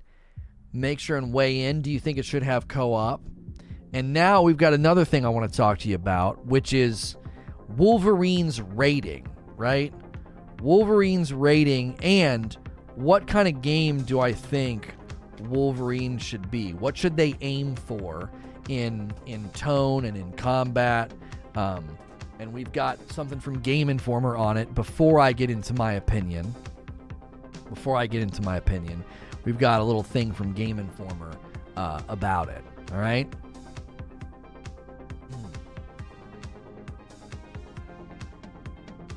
Hey, thanks for watching another SNTR update. This one's going to be about the Wolverine game rating and what they have said about it. And I'm also going to talk about what I want to see from this game. If you like these short video game update videos, be sure to hit subscribe and the bell button, as well as the like button, and check below for links to where I live stream over on SNTR Gaming. Game Informer reported on this. Wolverine's creative director, Brian Horton, took to Twitter to announce his role on the project, okay? And he's also speaking about the tone of the game and the game's, you know, size. He says, uh, well, he previously directed Spider-Man Miles Morales. So we got somebody good at the helm here. That's another great Insomniac title, all right?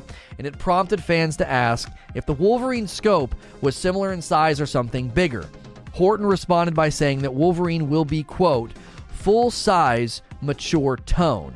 He doesn't elaborate beyond that, but I'm sure fans will breathe easier given some of the online worries about Wolverine not being like, you know, mature enough. Now, the mature tone doesn't necessarily mean it'll be M rated. I think that does mean that. I think he used that word intentionally. I don't think a creative director would throw out the word mature haphazardly because that's a major concern. First, I want to talk about why it matters. In order to get a superhero right, we all know the rating and the content are extremely important. Anyone who saw Logan, the movie, they know just how much further they can take the character if violence and the mood and the feeling and the setting of the movie is in an R mature rating. Like that lets them do a lot more with a character who is visceral and angry and violent.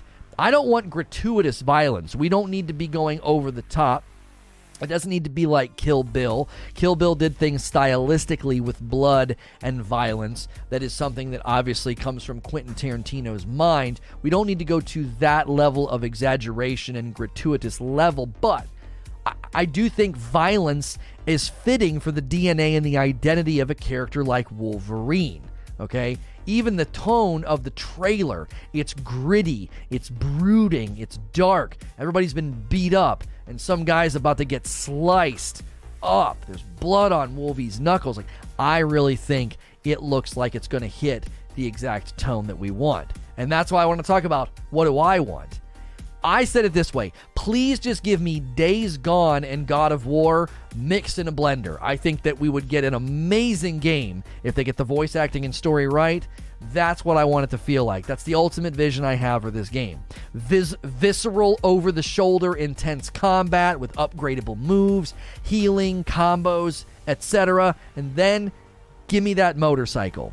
You can't have Wolverine walking everywhere, right? God of War, he walks everywhere, but then he gets the boat, right? You got to travel great distances. You can't have this big hulking guy or this strong guy just kind of strutting around. I think a motorcycle would be in line with the character in the story and things that he does in the comics, but also a great way to have a large, you know, space that you're traveling in.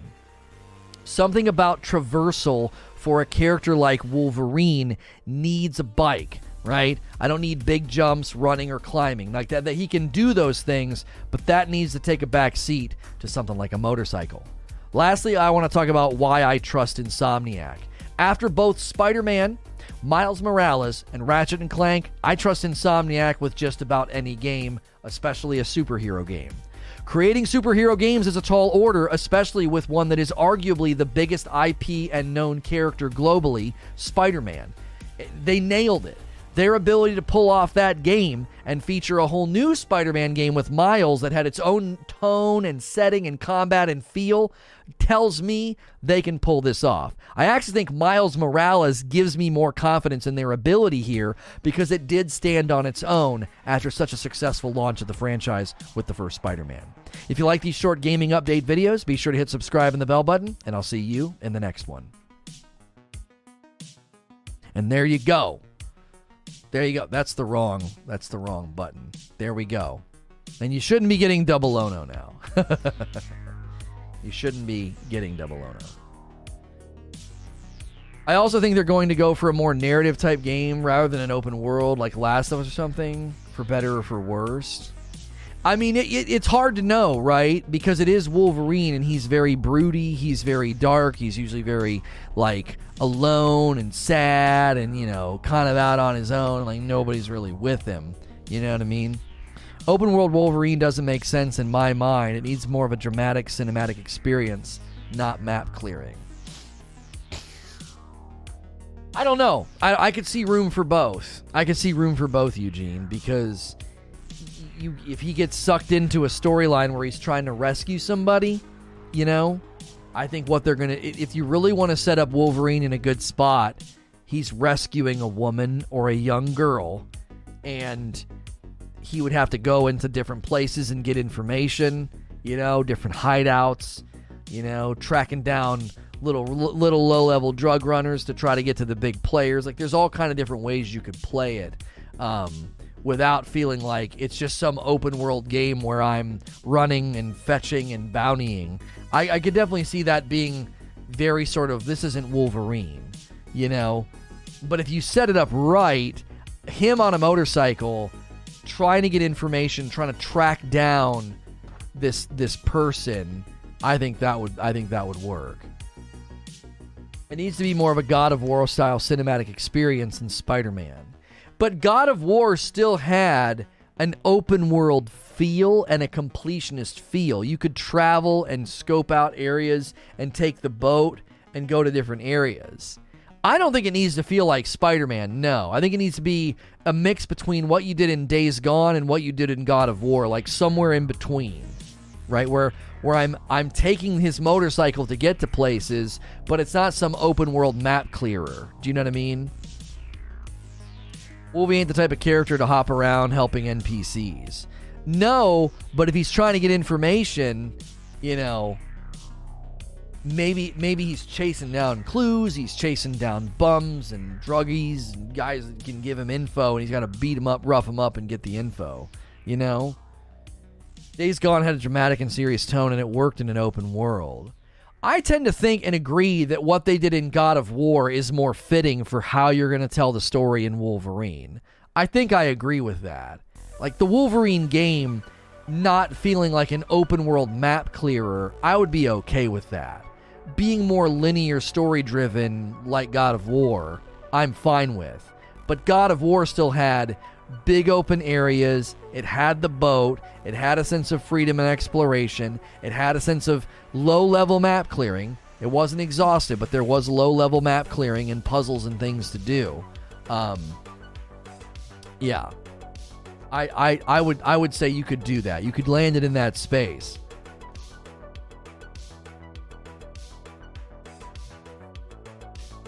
So, if you didn't notice, we we did we did bring back the little the little micro news segments today. We hadn't done them in a couple of days, and uh, we uh, we think that they're really really valuable, and we hope that you guys enjoy them.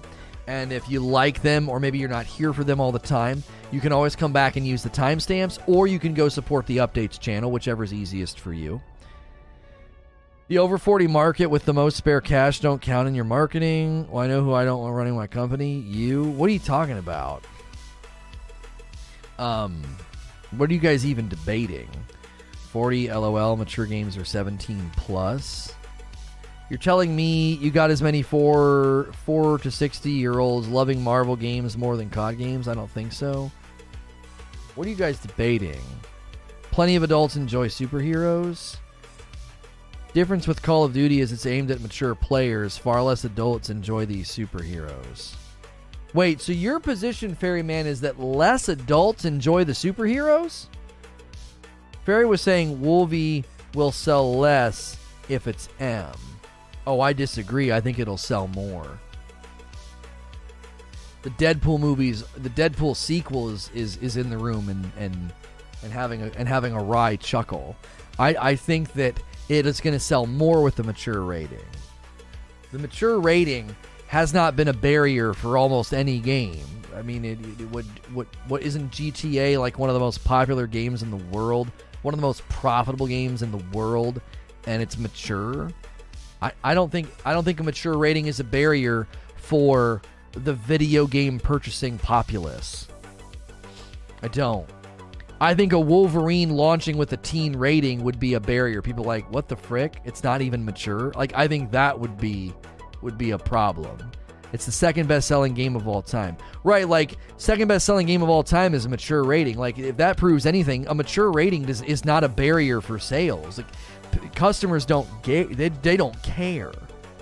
You know, I, I'm not slamming parents. Parents don't check that crap, man. They should. They should, but they don't.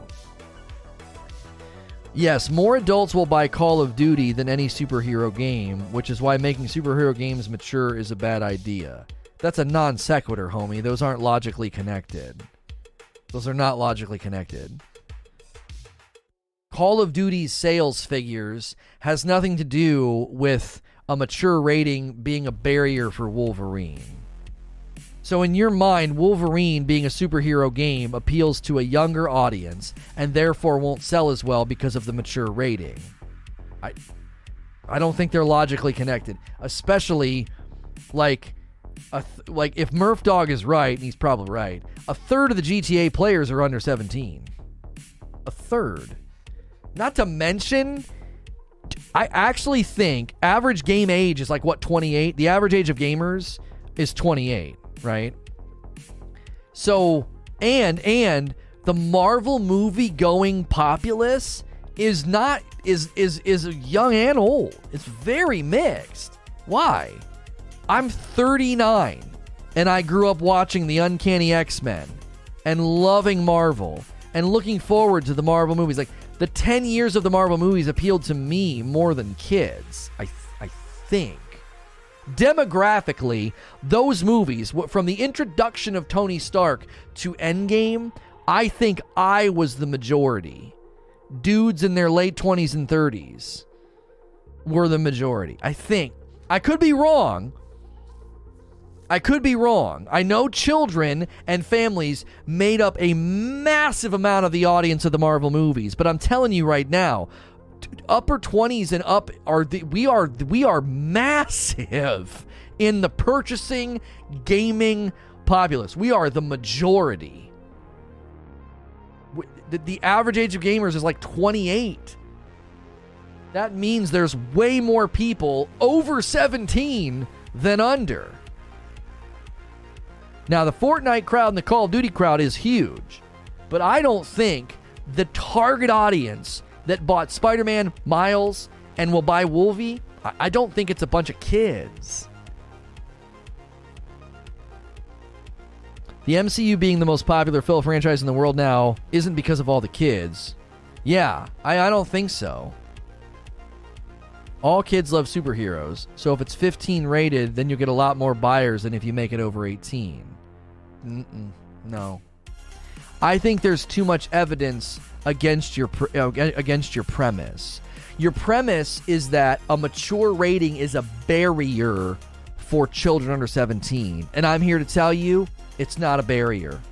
Families and mothers and grandmothers and moms and dads will see Wolverine, they'll see Marvel, and they'll buy it. You know what I mean? Call of Duty is rated mature and it sells more games than anything else every year. Is Call of Duty rated mature? I thought it was rated teen. No, wait, it is. It is mature, isn't it? Yeah, didn't you just refer to Call of Duty as proof positive of your position?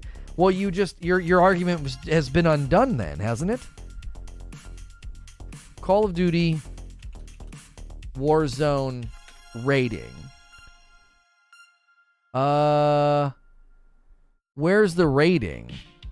Where do they put that?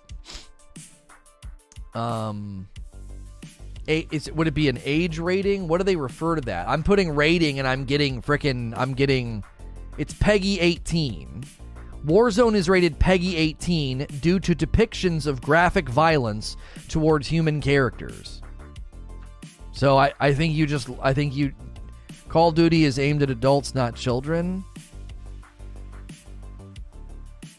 I'm having a very underst- I'm, I'm I'm really having a hard time tracking with your logic. I really really am. You so you think Call of Duty is marketed to adults? I'm assuming you think the same thing about Grand Theft Auto. But then you think that Wolverine because he's a superhero, he's marketed to children. I I don't think so. I think you're making too many assumptions about games whose communities are full of children. Grand Theft Auto and Call of Duty. Massive. Yeah, I'm sorry, it's the ESRB rating. Yeah, I should have put that in there. I think the Call of Duty community age demographic has tons of children in it. Same with GTA. I think that the target audience for Spider-Man, Miles, and even Wolverine, I don't I don't think it's children. I don't think so. The Spider-Man was kind of hard, honestly. I think it was kind of a challenging game. The content, the, the combat was kind of tough. Wolverine, the character who kills people with claws coming out of his knuckles.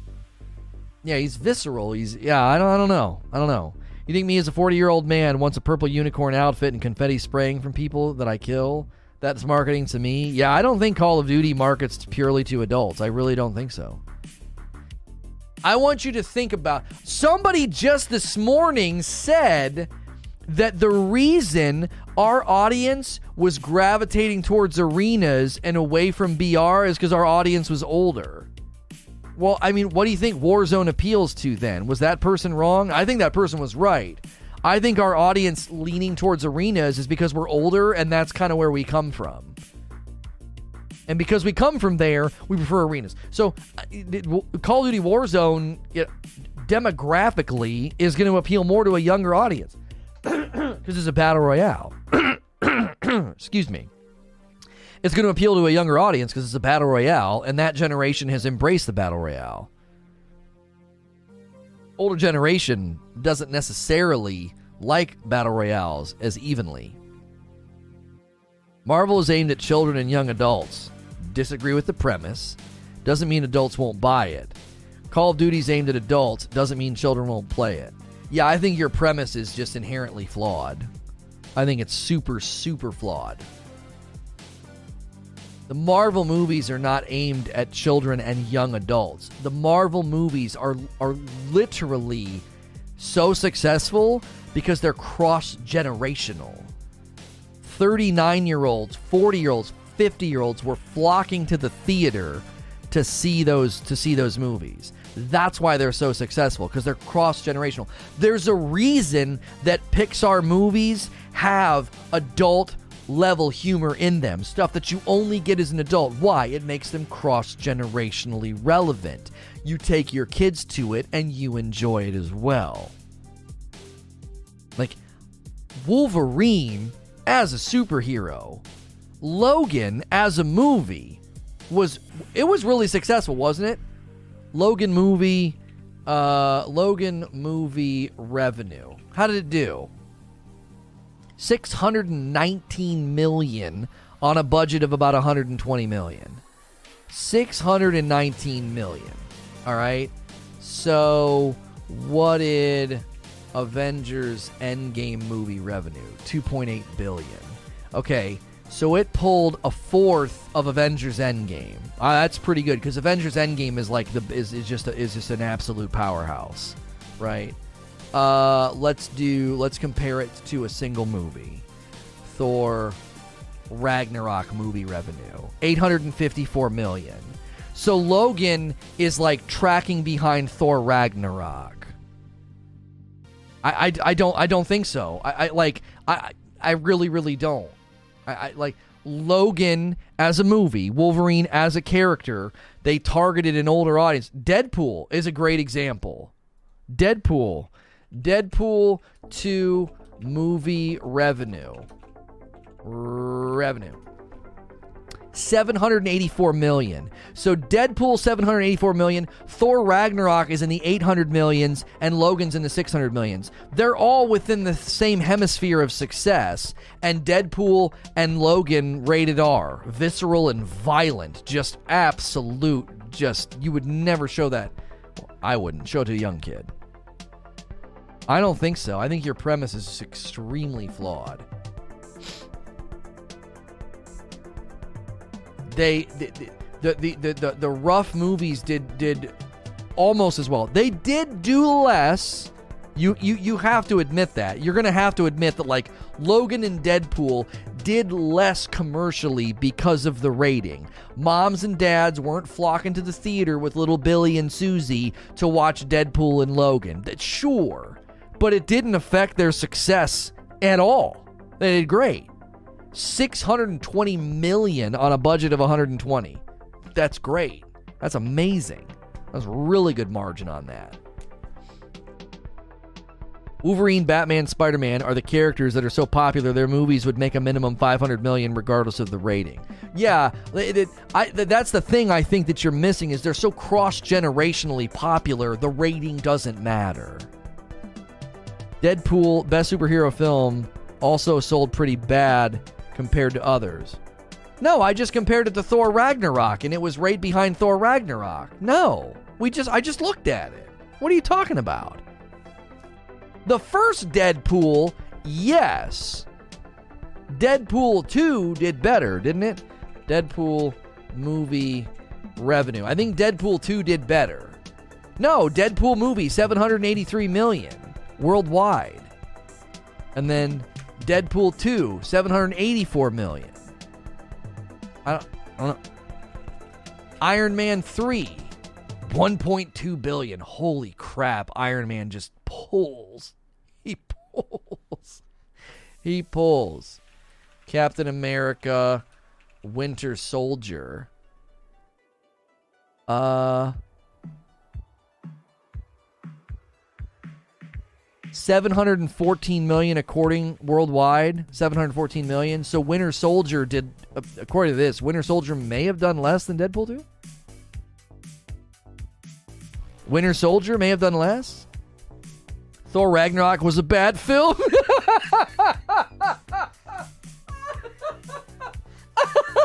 Was the winter soldier also a bad film? In, in the 700 millions what are you saying? What are you saying? Look at Captain America First Avenger. All right, yeah, let's look at that one. Captain America First Avenger. 370 million.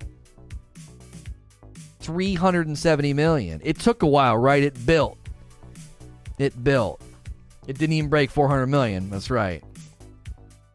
That's right. It took time to build. Call a steak laughable? It, it, it depends. It depends, Eugene. Sometimes it's okay. Like when someone's passionately debating, like we were, and you do it, I, I didn't appreciate it. In this case, I don't know. I try not to because I thought about that yesterday. Like I've done that. I'm like, help me, Wheeze. You know, help me, Eugene, and we're laughing. And I'm like, oh, I'm kind of guilty of that sometimes too. I don't want to do that. But it, but but when you say Thor Ragnarok was a bad film, I can't help but laugh. Thor Ragnarok was aimed at younger people than me, clearly. What, how old are you? 92? Like, what are you even talking about? Yeah, Ragnarok pulled uh pulled pulled like 700 something, didn't it? Thor Ragnarok. Oh no, Thor Ragnarok pulled 854 million. I, I don't know how's that bad. What, what are you talking about? That's nipping at the heels of Iron Man at 1.2 billion. 854 million. That's incredible. It's the highest grossing film of the trilogy. It's the highest of Thor.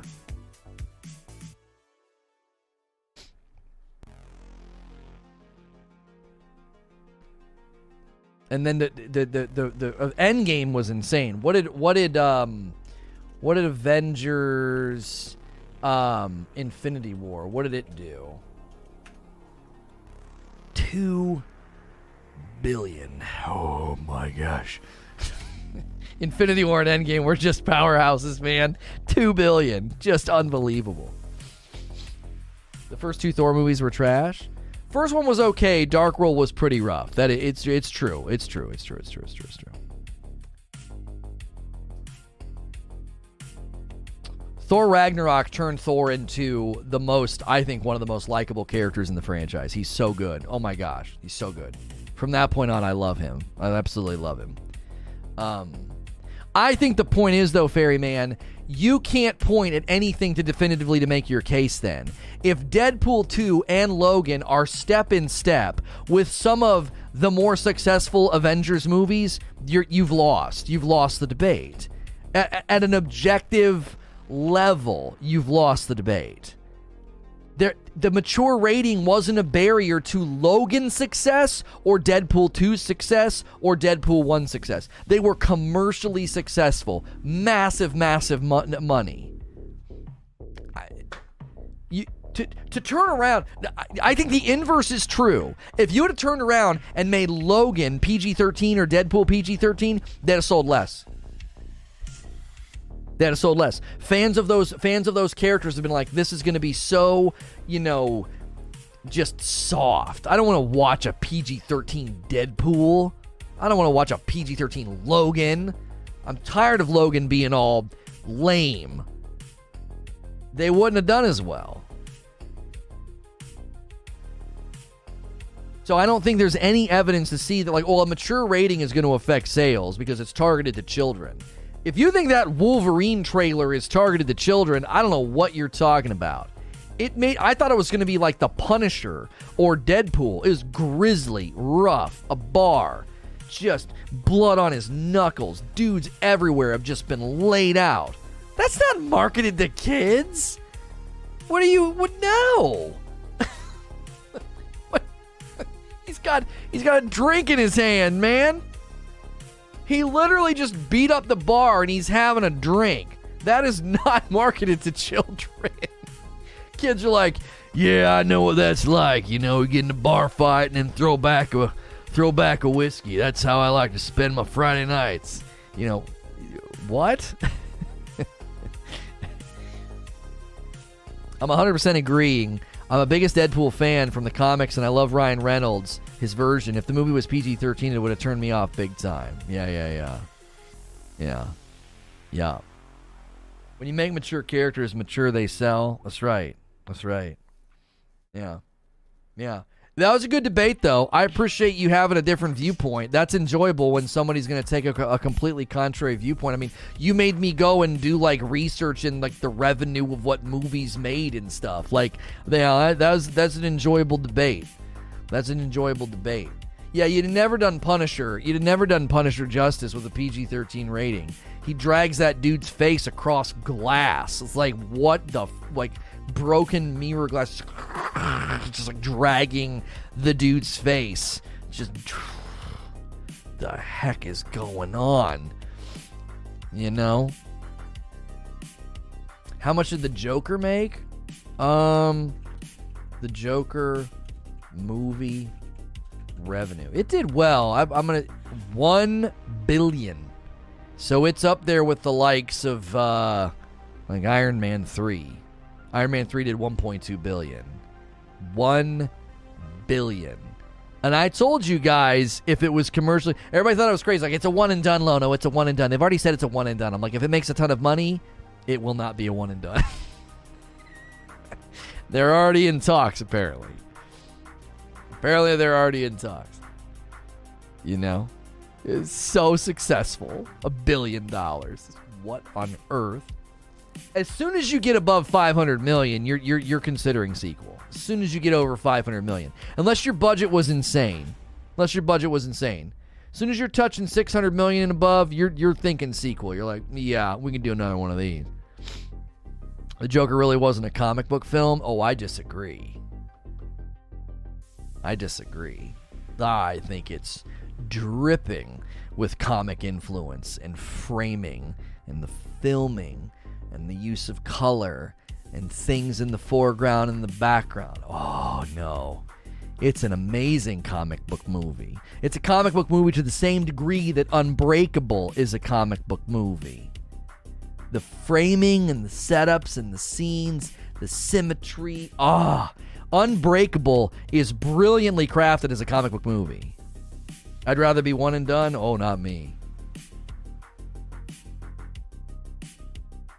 Joaquin Phoenix all never uh, doesn't do sequels. Joaquin Phoenix also never made a movie that made a billion dollars. Maybe. Uh Yeah, Gladiator didn't did, did like 457 million. Yeah. Well, wait, what did Walk the Line do? Walk the Line. Um, movie revenue. I can't get a total here. Yeah, yeah. There's no way it got close to a billion. Looks like the box office was 187. Yeah.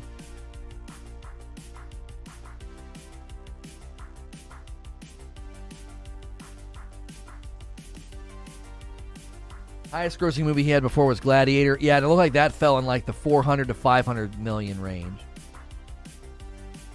Yeah. Joker was heavily inspired by Killing Joke. With that logic, composition, then everything's a comic book movie? No. No. Uh-uh. There was very much panels on film? Yes. Yes. I'm not talking about oh, it's uh, framing and symmetry. No, no, no, no, no. When you're framing scenes and adding symmetry and things in the foreground and background that are directly inspired by the comic books and how they do things in comic books, it's a comic book movie. Wasn't Dark Knight the first movie to gross a billion? Oh, I actually don't know. Maybe Johnny Cash generation aren't big on theaters. It's hard because a lot of people didn't know who it was. I knew who Johnny Cash was and I wanted to see it, but a lot of people my age would be like, I've heard of Johnny Cash. Man, you know. It it's not the same as the Joker. It's not the same as like Batman or Spider Man. These are iconic characters that are known like globally, you know. The Joker movie, in my opinion, is not that good. Okay. I was about to say, I thought it was Titanic. I thought it was Titanic. I thought Titanic set the record, and then like Avatar set a record, and then something else set a record. Like, but I thought it was Titanic. Like Titanic was like the first. It's difficult to compare, yeah, yeah, yeah, because the revenue and inflation, and yeah. Dark Knight was the first comic book movie to make a billion. Now that sounds right. Yeah, that sounds right. I mean, the jo- I'm telling you, the way they marketed that was brilliant. Do you remember when they were like leaking stuff about the Joker? Oh, it was so smart. It was so smart.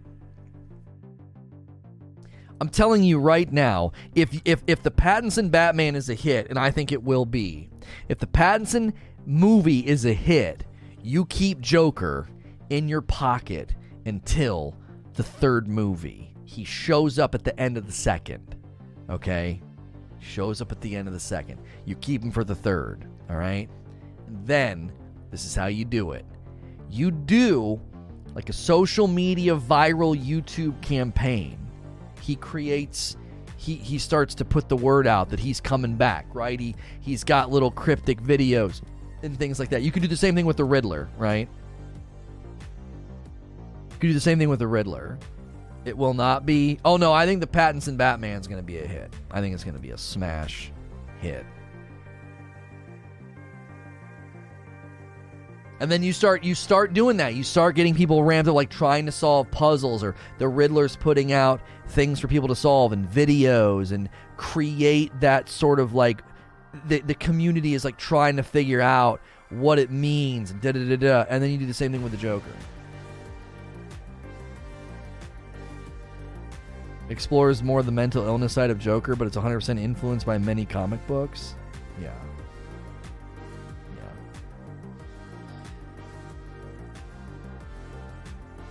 Yeah. Uh, the things they've said about the early screenings of the Pattinson Batman movie are very promising. Yeah. When he beat that guy senseless and the camera didn't move, I said, they've done it. They've done it. They finally figured it out. It's like to me, it's like what the what happened with Spider-Man. We've had this debate before, but to me, it's like what they did with Spider-Man. It's like you had Tobey, okay, there are elements of Tobey and the delivery of Tobey as Spider-Man that were a little, a little cheesy, little campy, or whatever.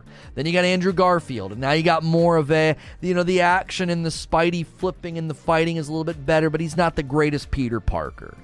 And then suddenly everything lines up in Tom Holland. He's every he's everything. He's Peter, he's Spidey, he's mouthy in the right way, just just right.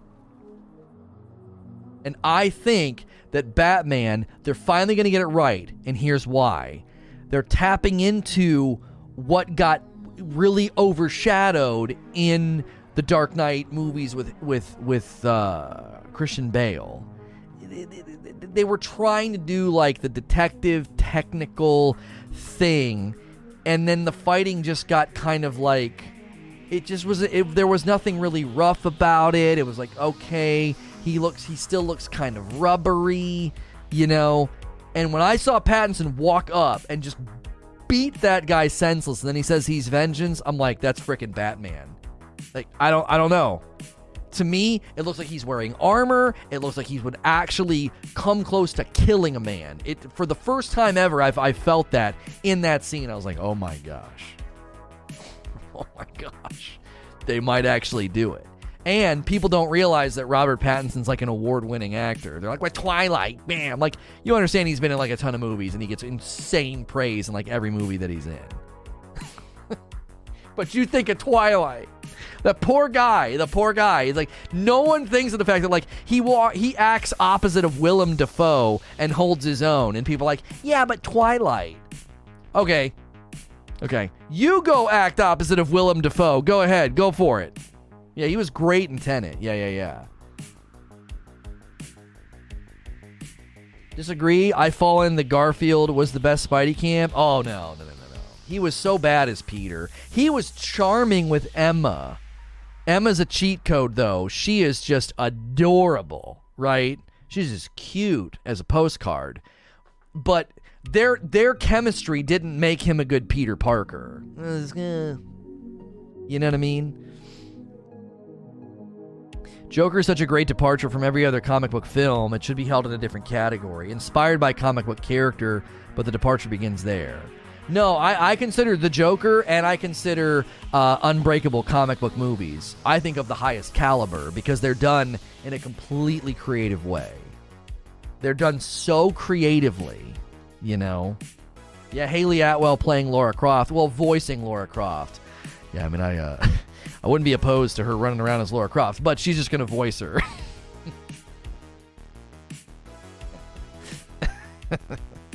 yeah. you haven't watched The Joker? I'm not a fan of Holland. He doesn't come off as intelligent. That's not his fault. That's in how they told the story. That is one thing they downplayed a little bit too much, Eugene. You get like a montage of how he makes his webbing. That's that's that's that's unfair. That's not fair to the character. They should have done more with that. You do a couple of things with that. Do a couple of scenes where he impresses uh, he impresses Tony Stark with his knowledge, with his brain, with his technical know-how, or something. They they montage that, and I don't think they should have. I do, I do. I think they downplayed his intelligence a little bit too much. He is. He's supposed to be like a genius and there's like a five second montage of how he makes the webbing and you're like oh he just he like frantically made it at school in a drawer what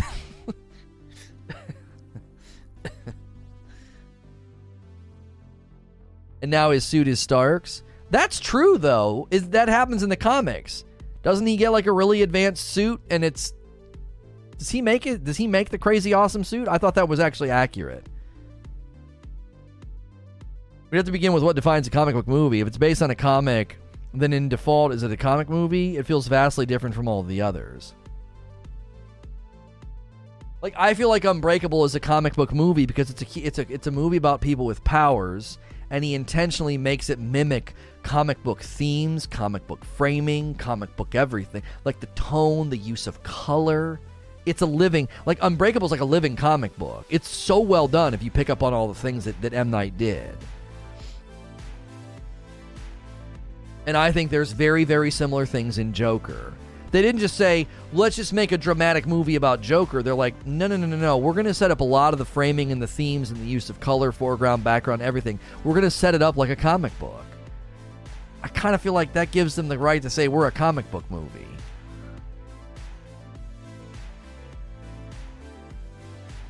In Civil War, Iron Man gifted the suit to Spider Man. Oh, in the comic version, that is something that happens. Okay. Yeah, they are doing the adopted son thing, but Eugene, I think they wanted to do that so that Iron Man's exit would would have a torch pass. They needed a torch pass from Captain, right? Captain America does a torch pass to Falcon, and then they needed Iron Man to do a torch pass to Spidey. Why? Well, financial reasons, but also because that's just that that you know makes good storytelling. Both Tony and Steve walk off into the sunset in the last movie. And they do so in a way that makes you think, well, you're kind of next in line. You got to stand up. And they do that in Far From Home. Happy lays it at his feet, you know, and Falcon and the Winter Soldier, they lay all that at his feet. It's you now, baby. You're it. You know, you got to get over this hang up. Glass is painfully low budget. It takes away from the film. The most frustrating thing about Glass is that McAvoy's performance is is mind blowing. His performance is mind blowing. He's amazing in Split, but what he does in Glass is at a, is on another level. When they're like flashing him with the thing and he's hopping from personalities, get the frick out of here. McAvoy is on another level in that movie, and it just was kind of okay. It wasn't. It, ah, they jumped the shark, you know? It felt like they jumped the shark. Which is unfortunate. You thought he was better in Split? Well, he gets more screen time in Split, so it's more of a slow burn. It's a slow build up. Like when he says there's paprika in it, he's like, there's paprika in it. And he's like brushing her hair. I'm like, oh my gosh. Freaking chills. When he takes the glasses off in the one scene and like, or he puts them on, he does something. He either takes them off or puts them off and he changes persons like right in front of you. Absolutely brilliant. But he does it, he does it in glass so fast in that one sequence. I'm like, this is on another level, man. This is unbelievable. So talented. I need him in a TV show. You look. You look fabulous.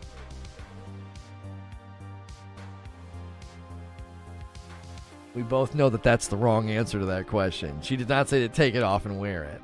There's not a universe where mama was like, hey, that fitted sheet in your room, I want you to take it off your bed and wear it. You're, dra- you're dragging on the dirty floor. Yeah. All right. Get out of here. It felt unnecessary. Yeah, Kane, that's the word. It felt unnecessary. I don't know how I did it. I got to the end of Split and I didn't know they were connected. I got to the end of Split, and I was in the, that credit thing. They panned down the diner, and Bruce Willis like they called him Mr. Glass, and I was like, "What?" I was like on a plane, and I couldn't believe it. I was so angry that I wasn't watching it with someone to like share in the moment because I had no idea that was coming. Oh my! Because I loved Unbreakable. Like I always told people, like Unbreakable was like criminally underrated. It was so good. It was so well done. Great cast, perfectly crafted story just amazing acting. When they're in the kitchen and the kid has a gun, oh, the weight and the emotional spectrum in that scene. Bruce Willis is brilliant. You're going to be in big trouble. Oh, and then they're like shaking and like almost crying. Oh my word. Unbreakable is so good. And I got to the end of Split and I was like, what a movie. Oh, the vo- the voice McAvoy's doing at the end, the broken. He's like yelling. I was like, oh my gosh! And then they pan down that diner, and Bruce Willis is like, they called him Mr. Glass. I was like, I'm sorry, what? They're in the same universe. my mind was blown, dude. My mind was absolutely blown. It was so good. Oh, frick!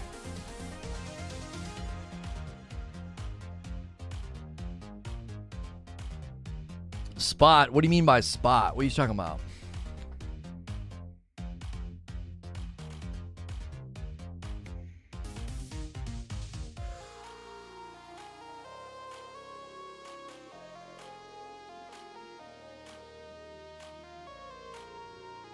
Most people haven't even heard of Unbreakable.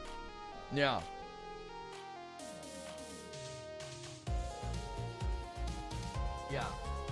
Yeah, or people saw a Split and they were like, I don't understand what that was about.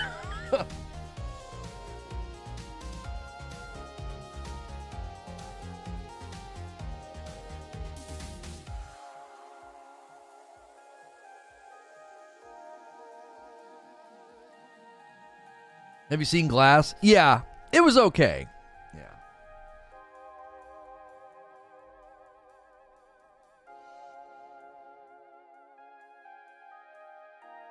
Unbreakable is like 25 years old? Hmm.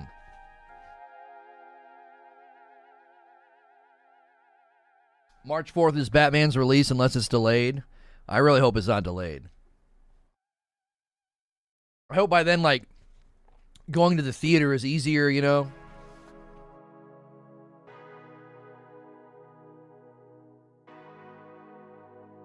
It's 21 years old. It makes sense because Robin Wright and Bruce Willis both look very young in it. She is absolutely beautiful, and she is so good in that movie. She is so good. She was, I think she was one of the, she was literally one of the best things about House of Cards. That situation just absolutely sucked because that show was just on fire.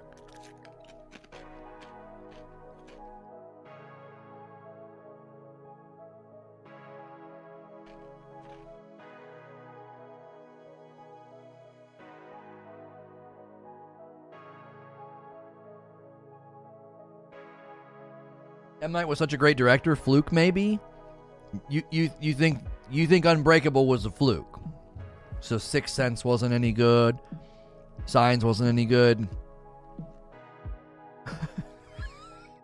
Come on, man. He's had some very good movies.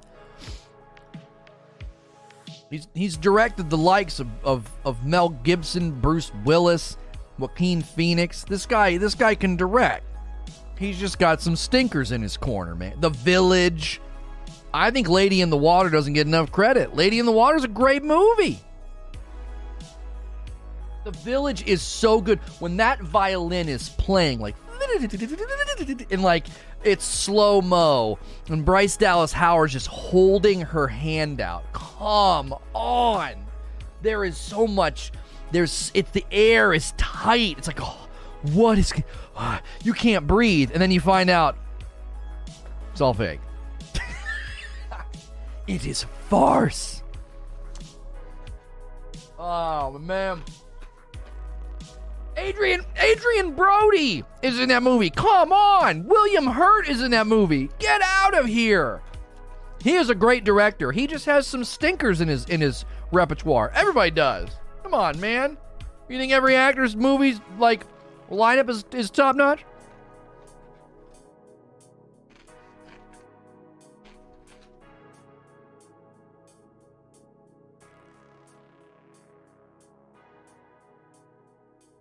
Oh, Christopher Wright just had my baby girl at 9:23 this morning. Yo, congrats, my man. You're always here, always positive, always tipping the stream. Congrats, man. Enjoy it. Enjoy it. Oh, there's nothing like a there is nothing like a baby girl, dude. My first was a girl. Oh my. Oh man.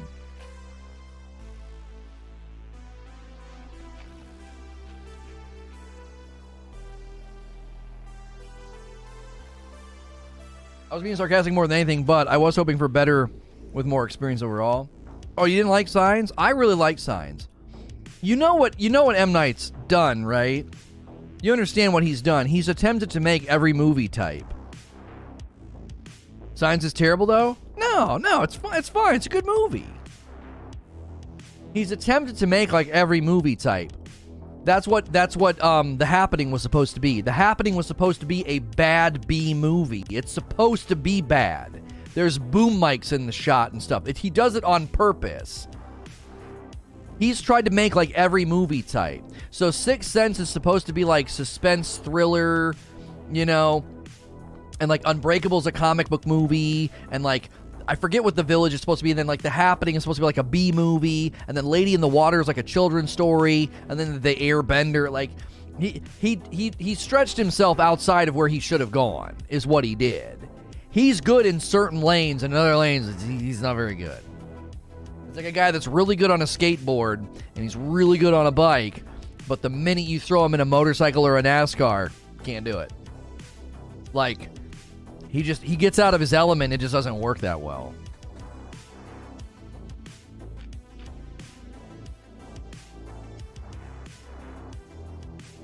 Yeah.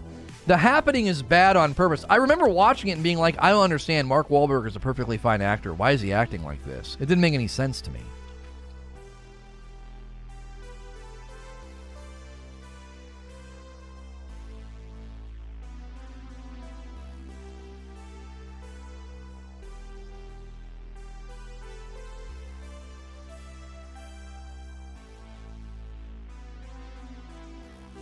Maybe that's the problem. Most people can't do everything, and that was his fault. M Night's my dude. I'm one of the few people who I I really really enjoy Lady in the Water. Paul Giamatti is so good. Oh my gosh, he's so good in that. When he breaks down, it's excellent. It's very very well done. But I know it's weird, and so people didn't like it.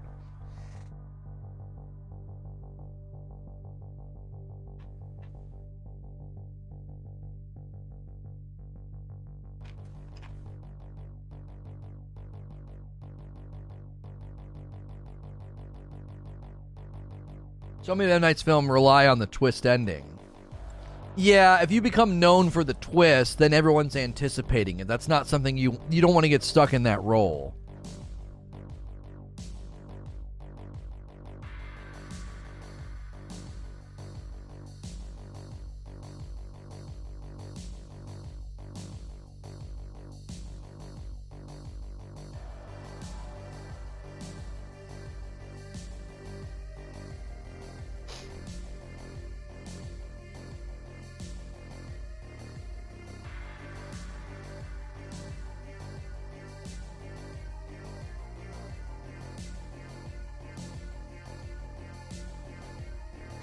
Know if I've seen John Carpenter's The Thing. What a twist. If there's a twist at the end of a movie and you tell your friend there's a twist at the end of a movie, you ruin the movie for them.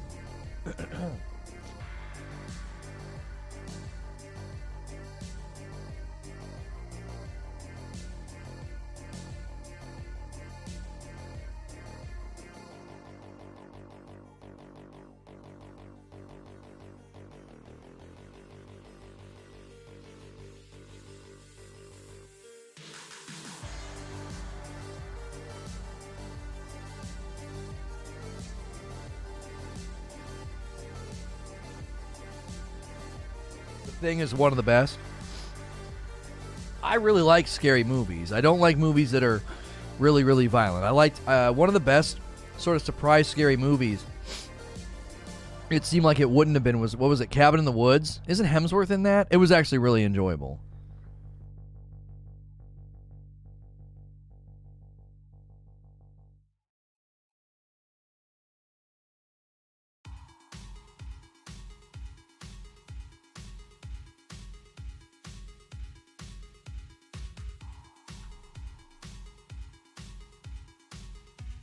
Yeah, lucky number Slevin. Yeah, that's a good ending. Yeah, lucky number Slevin is good.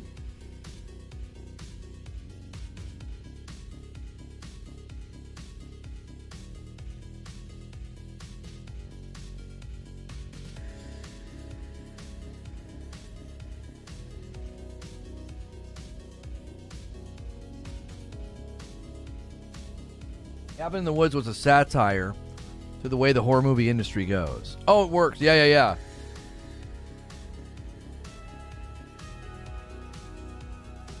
Cabin in the Woods was great. It was quite self aware to the point that it worked well. Yeah. I never watched The Mist. I meant to watch that one. My wife doesn't like scary movies, so I have to I have to navigate when I can sit down and watch one, and it's just so difficult. Because a lot of them I would watch on planes or when I was traveling. Like I'd be on a really long flight to California and I'd cycle through all the movies on the plane and I'd try to find the scary ones like um what's the the, the one that they have to be quiet, a quiet place. I want to see that sequel.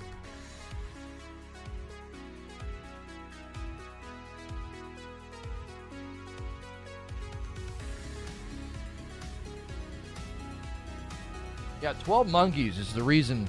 Isn't that like that was like Brad Pitt's breakout? People couldn't believe how good he was in that.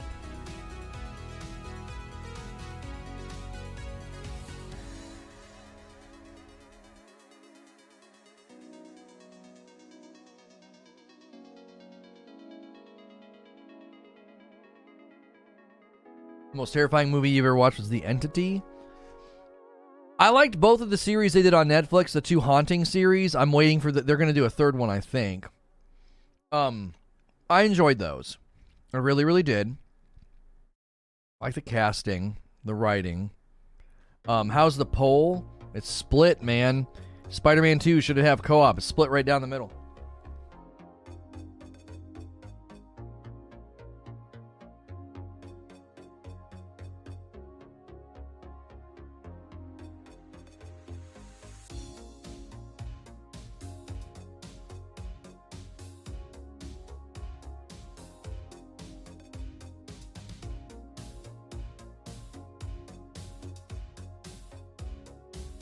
Didn't get very far in Hereditary, and I, I regret stopping it. I remember people telling me that it was good. Thank you, Mike.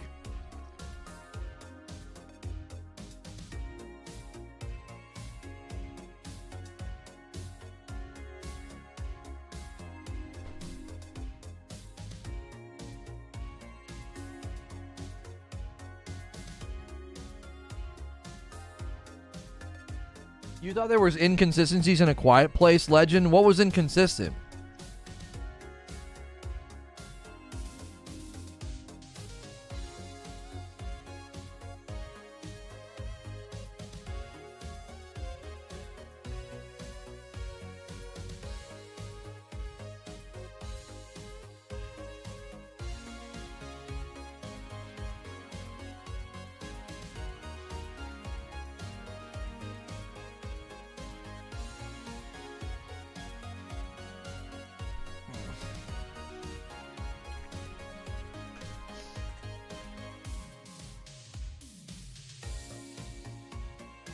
I haven't got to see the sequel to Quiet Place yet. I want to.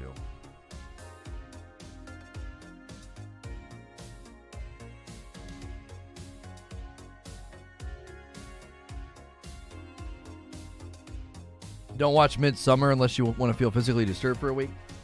Yeah, I've heard that one's kind of wild. There was the one with Natalie Portman and the guy that's in Dune and he played Poe. He was in it too. That one was jacked up.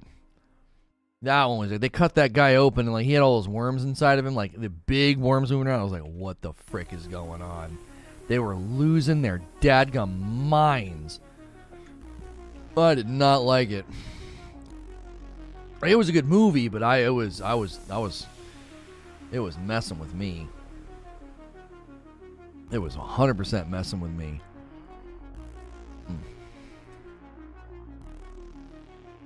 It was creepy. It was like proper creepy.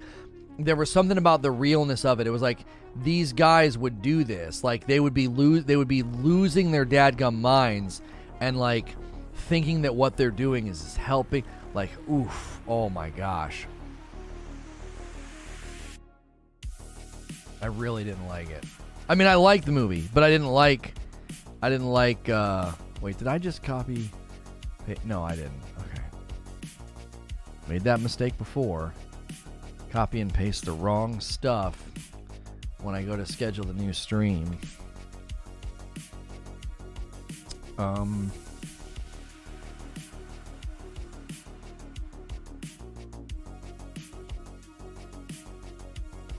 Uh, subscribers, any duration, public. We'll set it for um,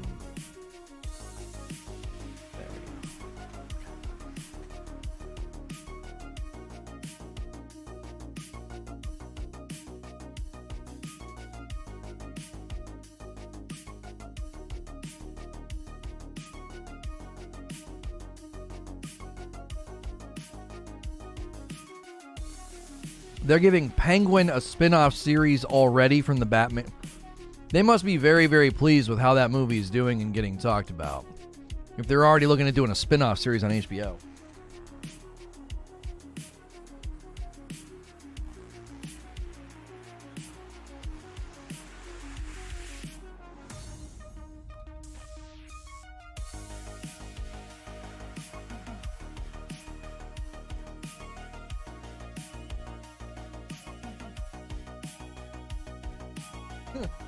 Playing Deathloop. Hashtag Call of Duty. I'm doing so much of like copy and pasting. Like, oh, I did the wrong thing.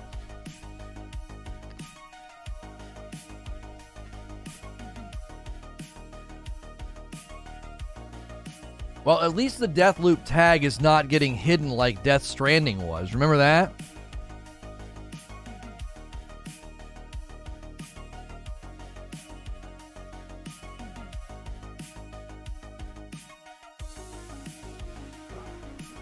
Event Horizon's the horror film that turned me off to horror films. It was so unsettling.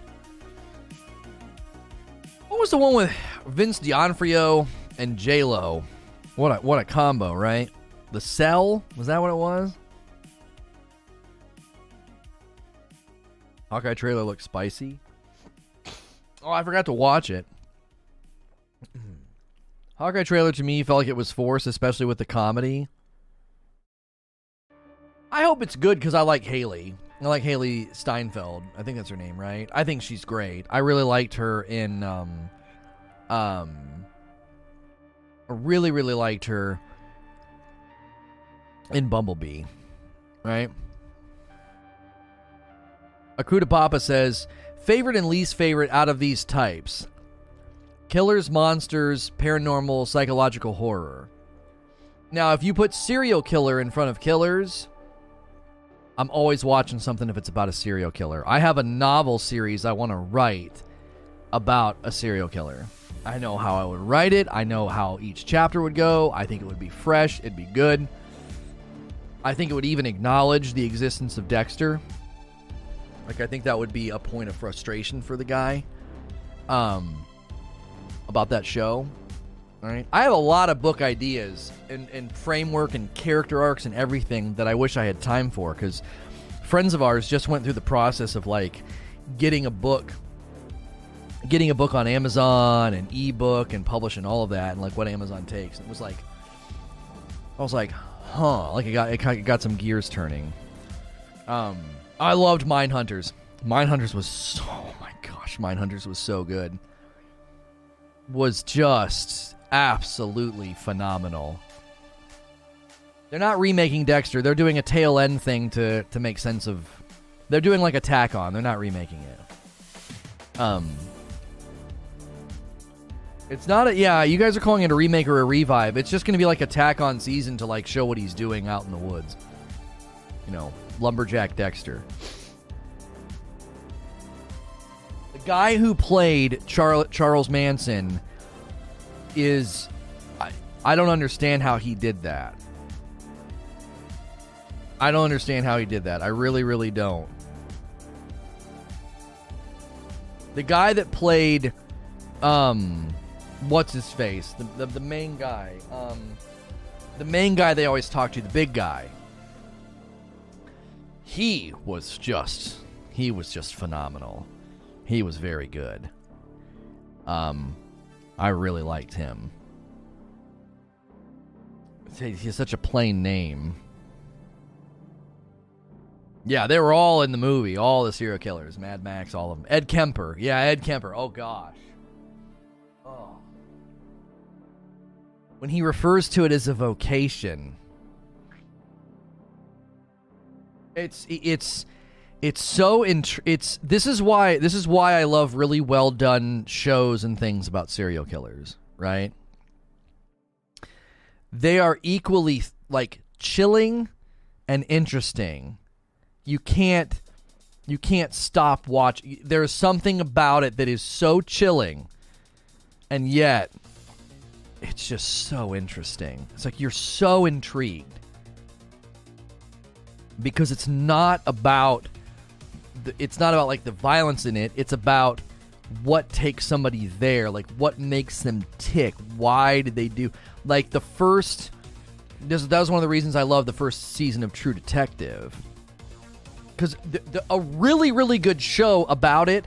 They show just how far the darkness extends because like it affects the guys investigating it. It affects the guys studying it. It's so dark it reaches beyond just the violence to the people.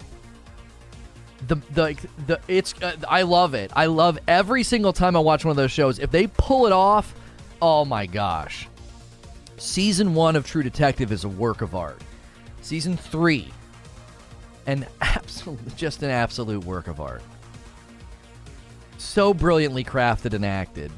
The darkness and and how I, I, I absolutely love it. I love it. I get so excited when there's like a show like that. I'm like, oh, I'm, I'm just, oh, I'm gonna soak this in. You know. My wife hates those kind of shows, so I, I got to find time to watch them on my own. You know. Yeah, after serial killers, I would go with psychological horror. I, I'm not the paranormal stuff. Eh, monsters. Eh. You know. Although, this will blow your mind but you need to watch it. If you're into scary movies, if you like Blair Witch mockumentaries, documentary style stuff, you need to watch Troll Hunter. I am not joking. I am not kidding around. If you have not watched Troll Hunter, you need to watch it. It is so surprisingly good. I'm not kidding around. I'm being serious. I'm being serious.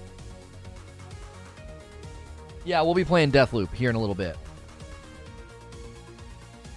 Um, Sven says, "Would you rather watch movies that stick with you for days or weeks after watching it, or watch big budget blockbusters that are fun but less fulfilling, but totally enjoyable on their own?" It depends on my mood. It depends on my mood. Troll Hunter's so good. Troll Hunter's amazing. So good. I'm so glad that you guys have, have seen it and agree. I'm so glad there are people in chat agreeing with me. I couldn't believe it. I couldn't believe it. I uh, from the minute I, I turned it on, I was like, "Oh, the, I'm I'm in, I'm in." I watch it every time it shows up in my feed. Same with Europa Report. I loved it from the very beginning. The guy's voice when they're interviewing him, he just has this low rumble voice. You got to read this. Sometimes you're like, "Oh my gosh, what?" Troll Hunter's like Cloverfield, but actually scary. Cloverfield was okay. I thought it was alright. What's Troll Hunter? Eh, You just have to watch it. You you have to like those kind of movies though, like the the Blair Witch or like the Cloverfield. So like it, they're they're selling you an idea. Like this is an actual documentary or footage that was found, right? There was the Chernobyl one that was okay. You know, I I you know, Troll Troll Hunter's in that vein of like it. They're they're, they're it's acting as if like this this footage was discovered, and these kids went out and found a guy who was a troll hunter. He found and took care of trolls. Troll Hunter's been on my list for years, just haven't watched it yet. Oh, it's great. It's great. I need to go back and rewatch it because I watched it ages ago and I really, really enjoyed it.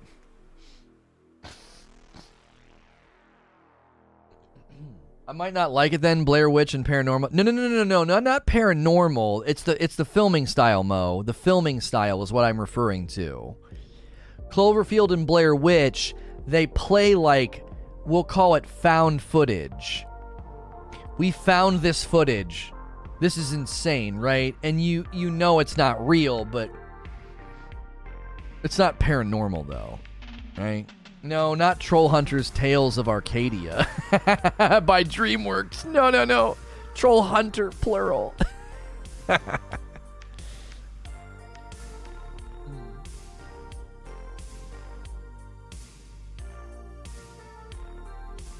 I don't like the paranormal stuff for for for a handful of reasons. I, I it just feels like it they they cheat to get it to make it. I don't know. I feel like they cheat to make it scary.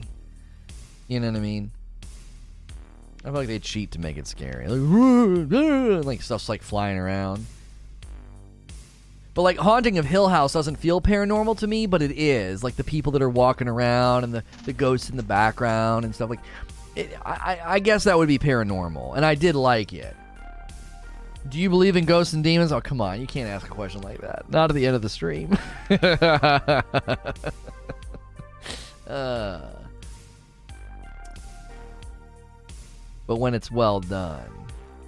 Yeah, yeah. If it's well, yeah, if it's well done. Paranormal can get kind of cheesy, kind of cheap, you know?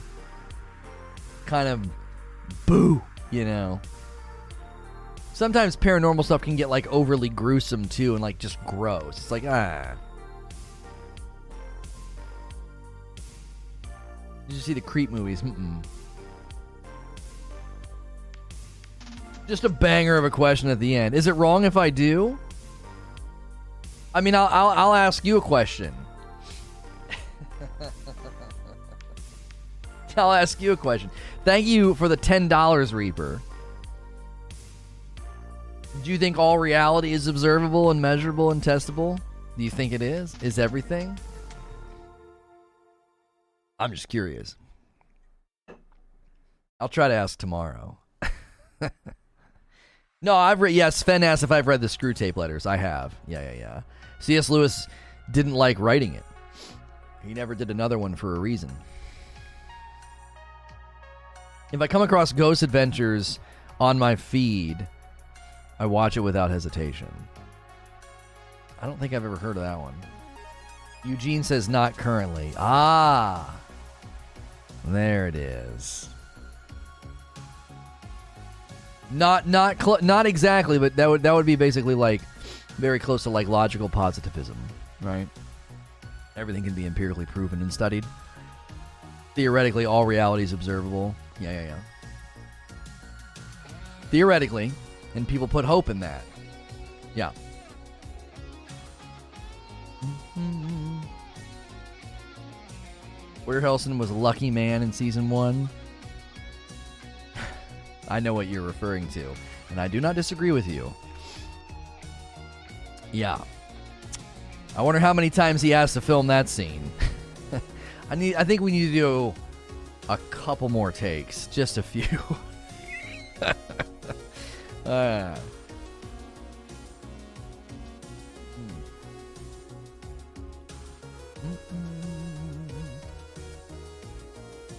It's a TV show where they investigate the paranormal. Oh, okay. Okay. Okay. Everything we can see is just a trick of the light. Yeah. I forget her name. She she is she is quite fetching, but I forget her name. You know what I mean? Didn't they they put her in something recently and she got a lot of attention for it. Wasn't it Baywatch, I think? They did that Baywatch movie with um with Dwayne Rock Johnson. I think she was in that, wasn't she? Did you say Gillian Anderson is in Hannibal? Yeah, and so is Mads Mikkels. I don't know. I don't Mikkelsen. I don't know how much more reason you need to watch it. it's got Gillian Anderson and Mads Mikkelsen in it. You you don't need any other people in the show. I mean, there there are more though. By the way, there are more. Laurence Fishburne's in it. it's it's a, it's a solid solid show, solid cast. It is. It's very very good. I didn't like when they got away from this is my design. I thought that was frustrating. There's a thing that they do in season 1 and 2 when the main character analyzes a scene, a murder scene, you know, and he goes, "This is my design." And he goes and like he he sort of envisions it all. When they departed from that, I got irritated. I thought that was one of the best things in the show. I think they I think they got away from the show's DNA and identity when they did that. I don't think it ever recovered personally.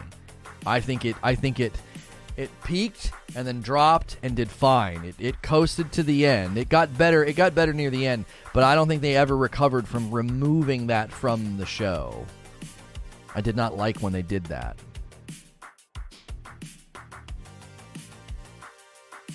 Alexandra Daddario? What a name! Alexandra Daddario. That's her name? Oh, yeah, that's her. That's her, all right. Yep. She's a natural brunette. Wasn't she a blonde in True Detective? Wait, does she sh- she shows up Oh, oh, I'm sorry. She shows up in True Detective. They have this they have the screenshot for season 3. I was like, she wasn't in season 3. yeah. Yeah. She has um 20 million followers on Instagram.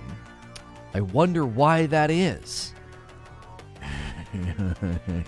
20 million. Yeah.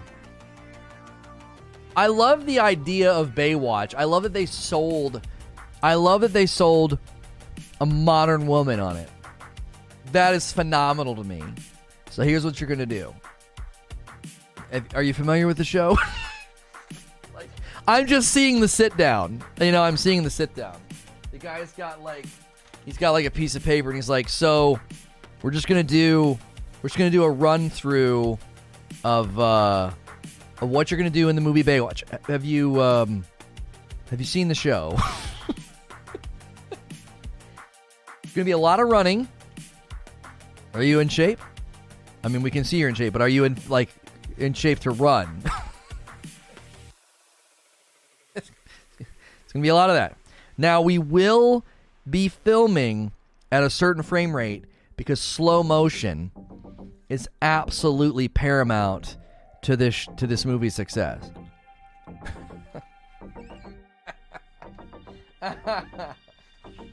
oh yeah, he's oh my gosh, yeah, he's a hunk. Holy moly. Yeah, yeah, yeah, yeah. he's pretty dreamy.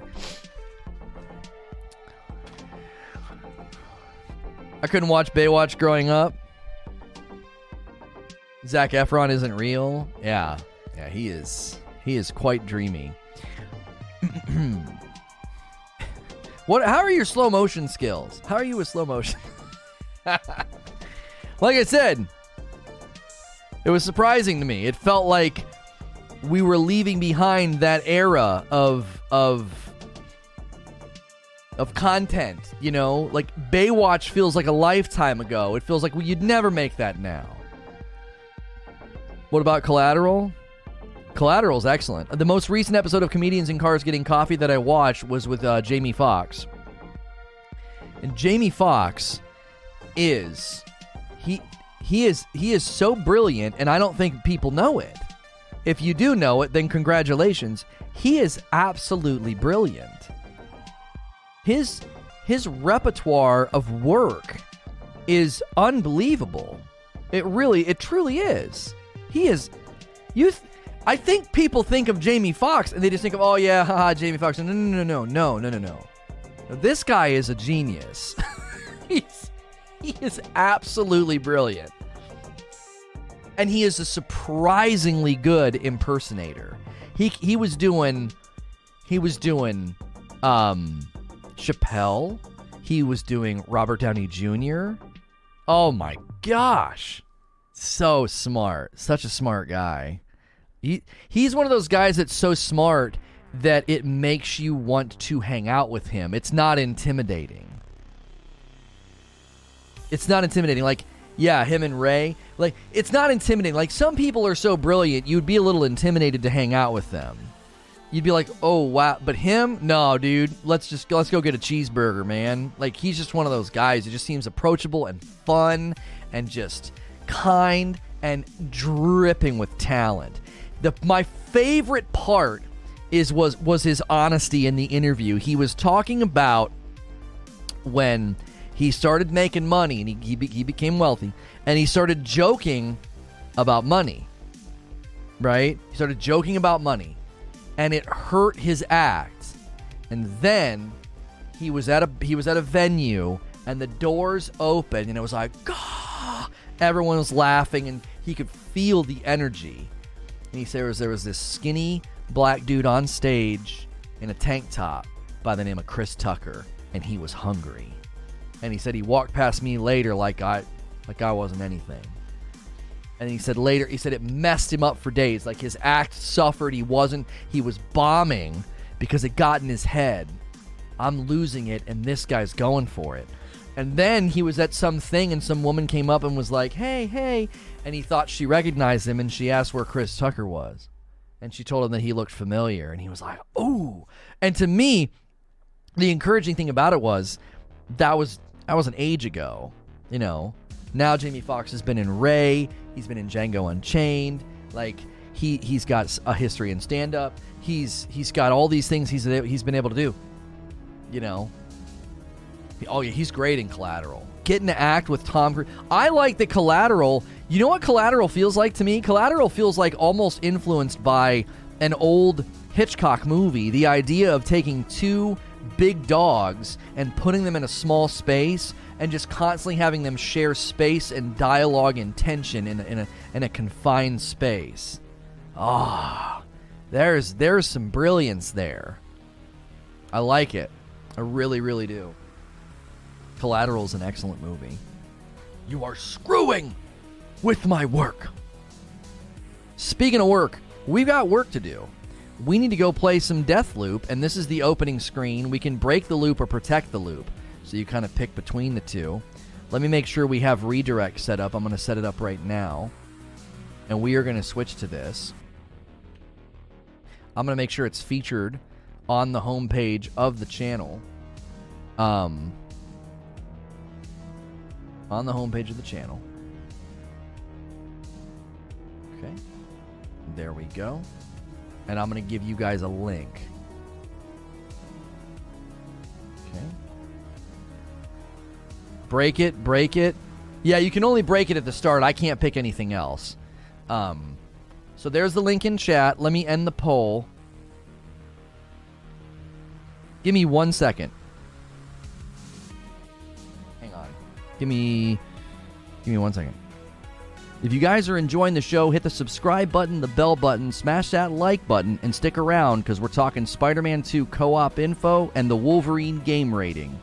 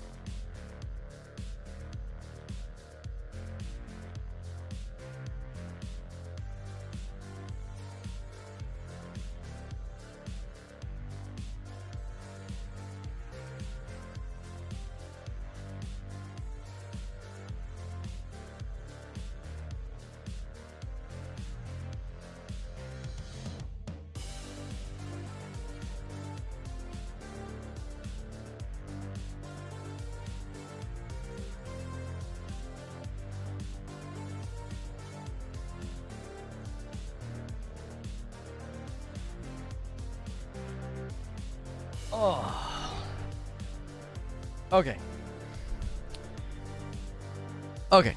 Sorry about that. All right, so here's what we're going to do. I'm going to end this stream. It should take you to the next one. If it doesn't, then click the link in chat, and I'll see you guys over there.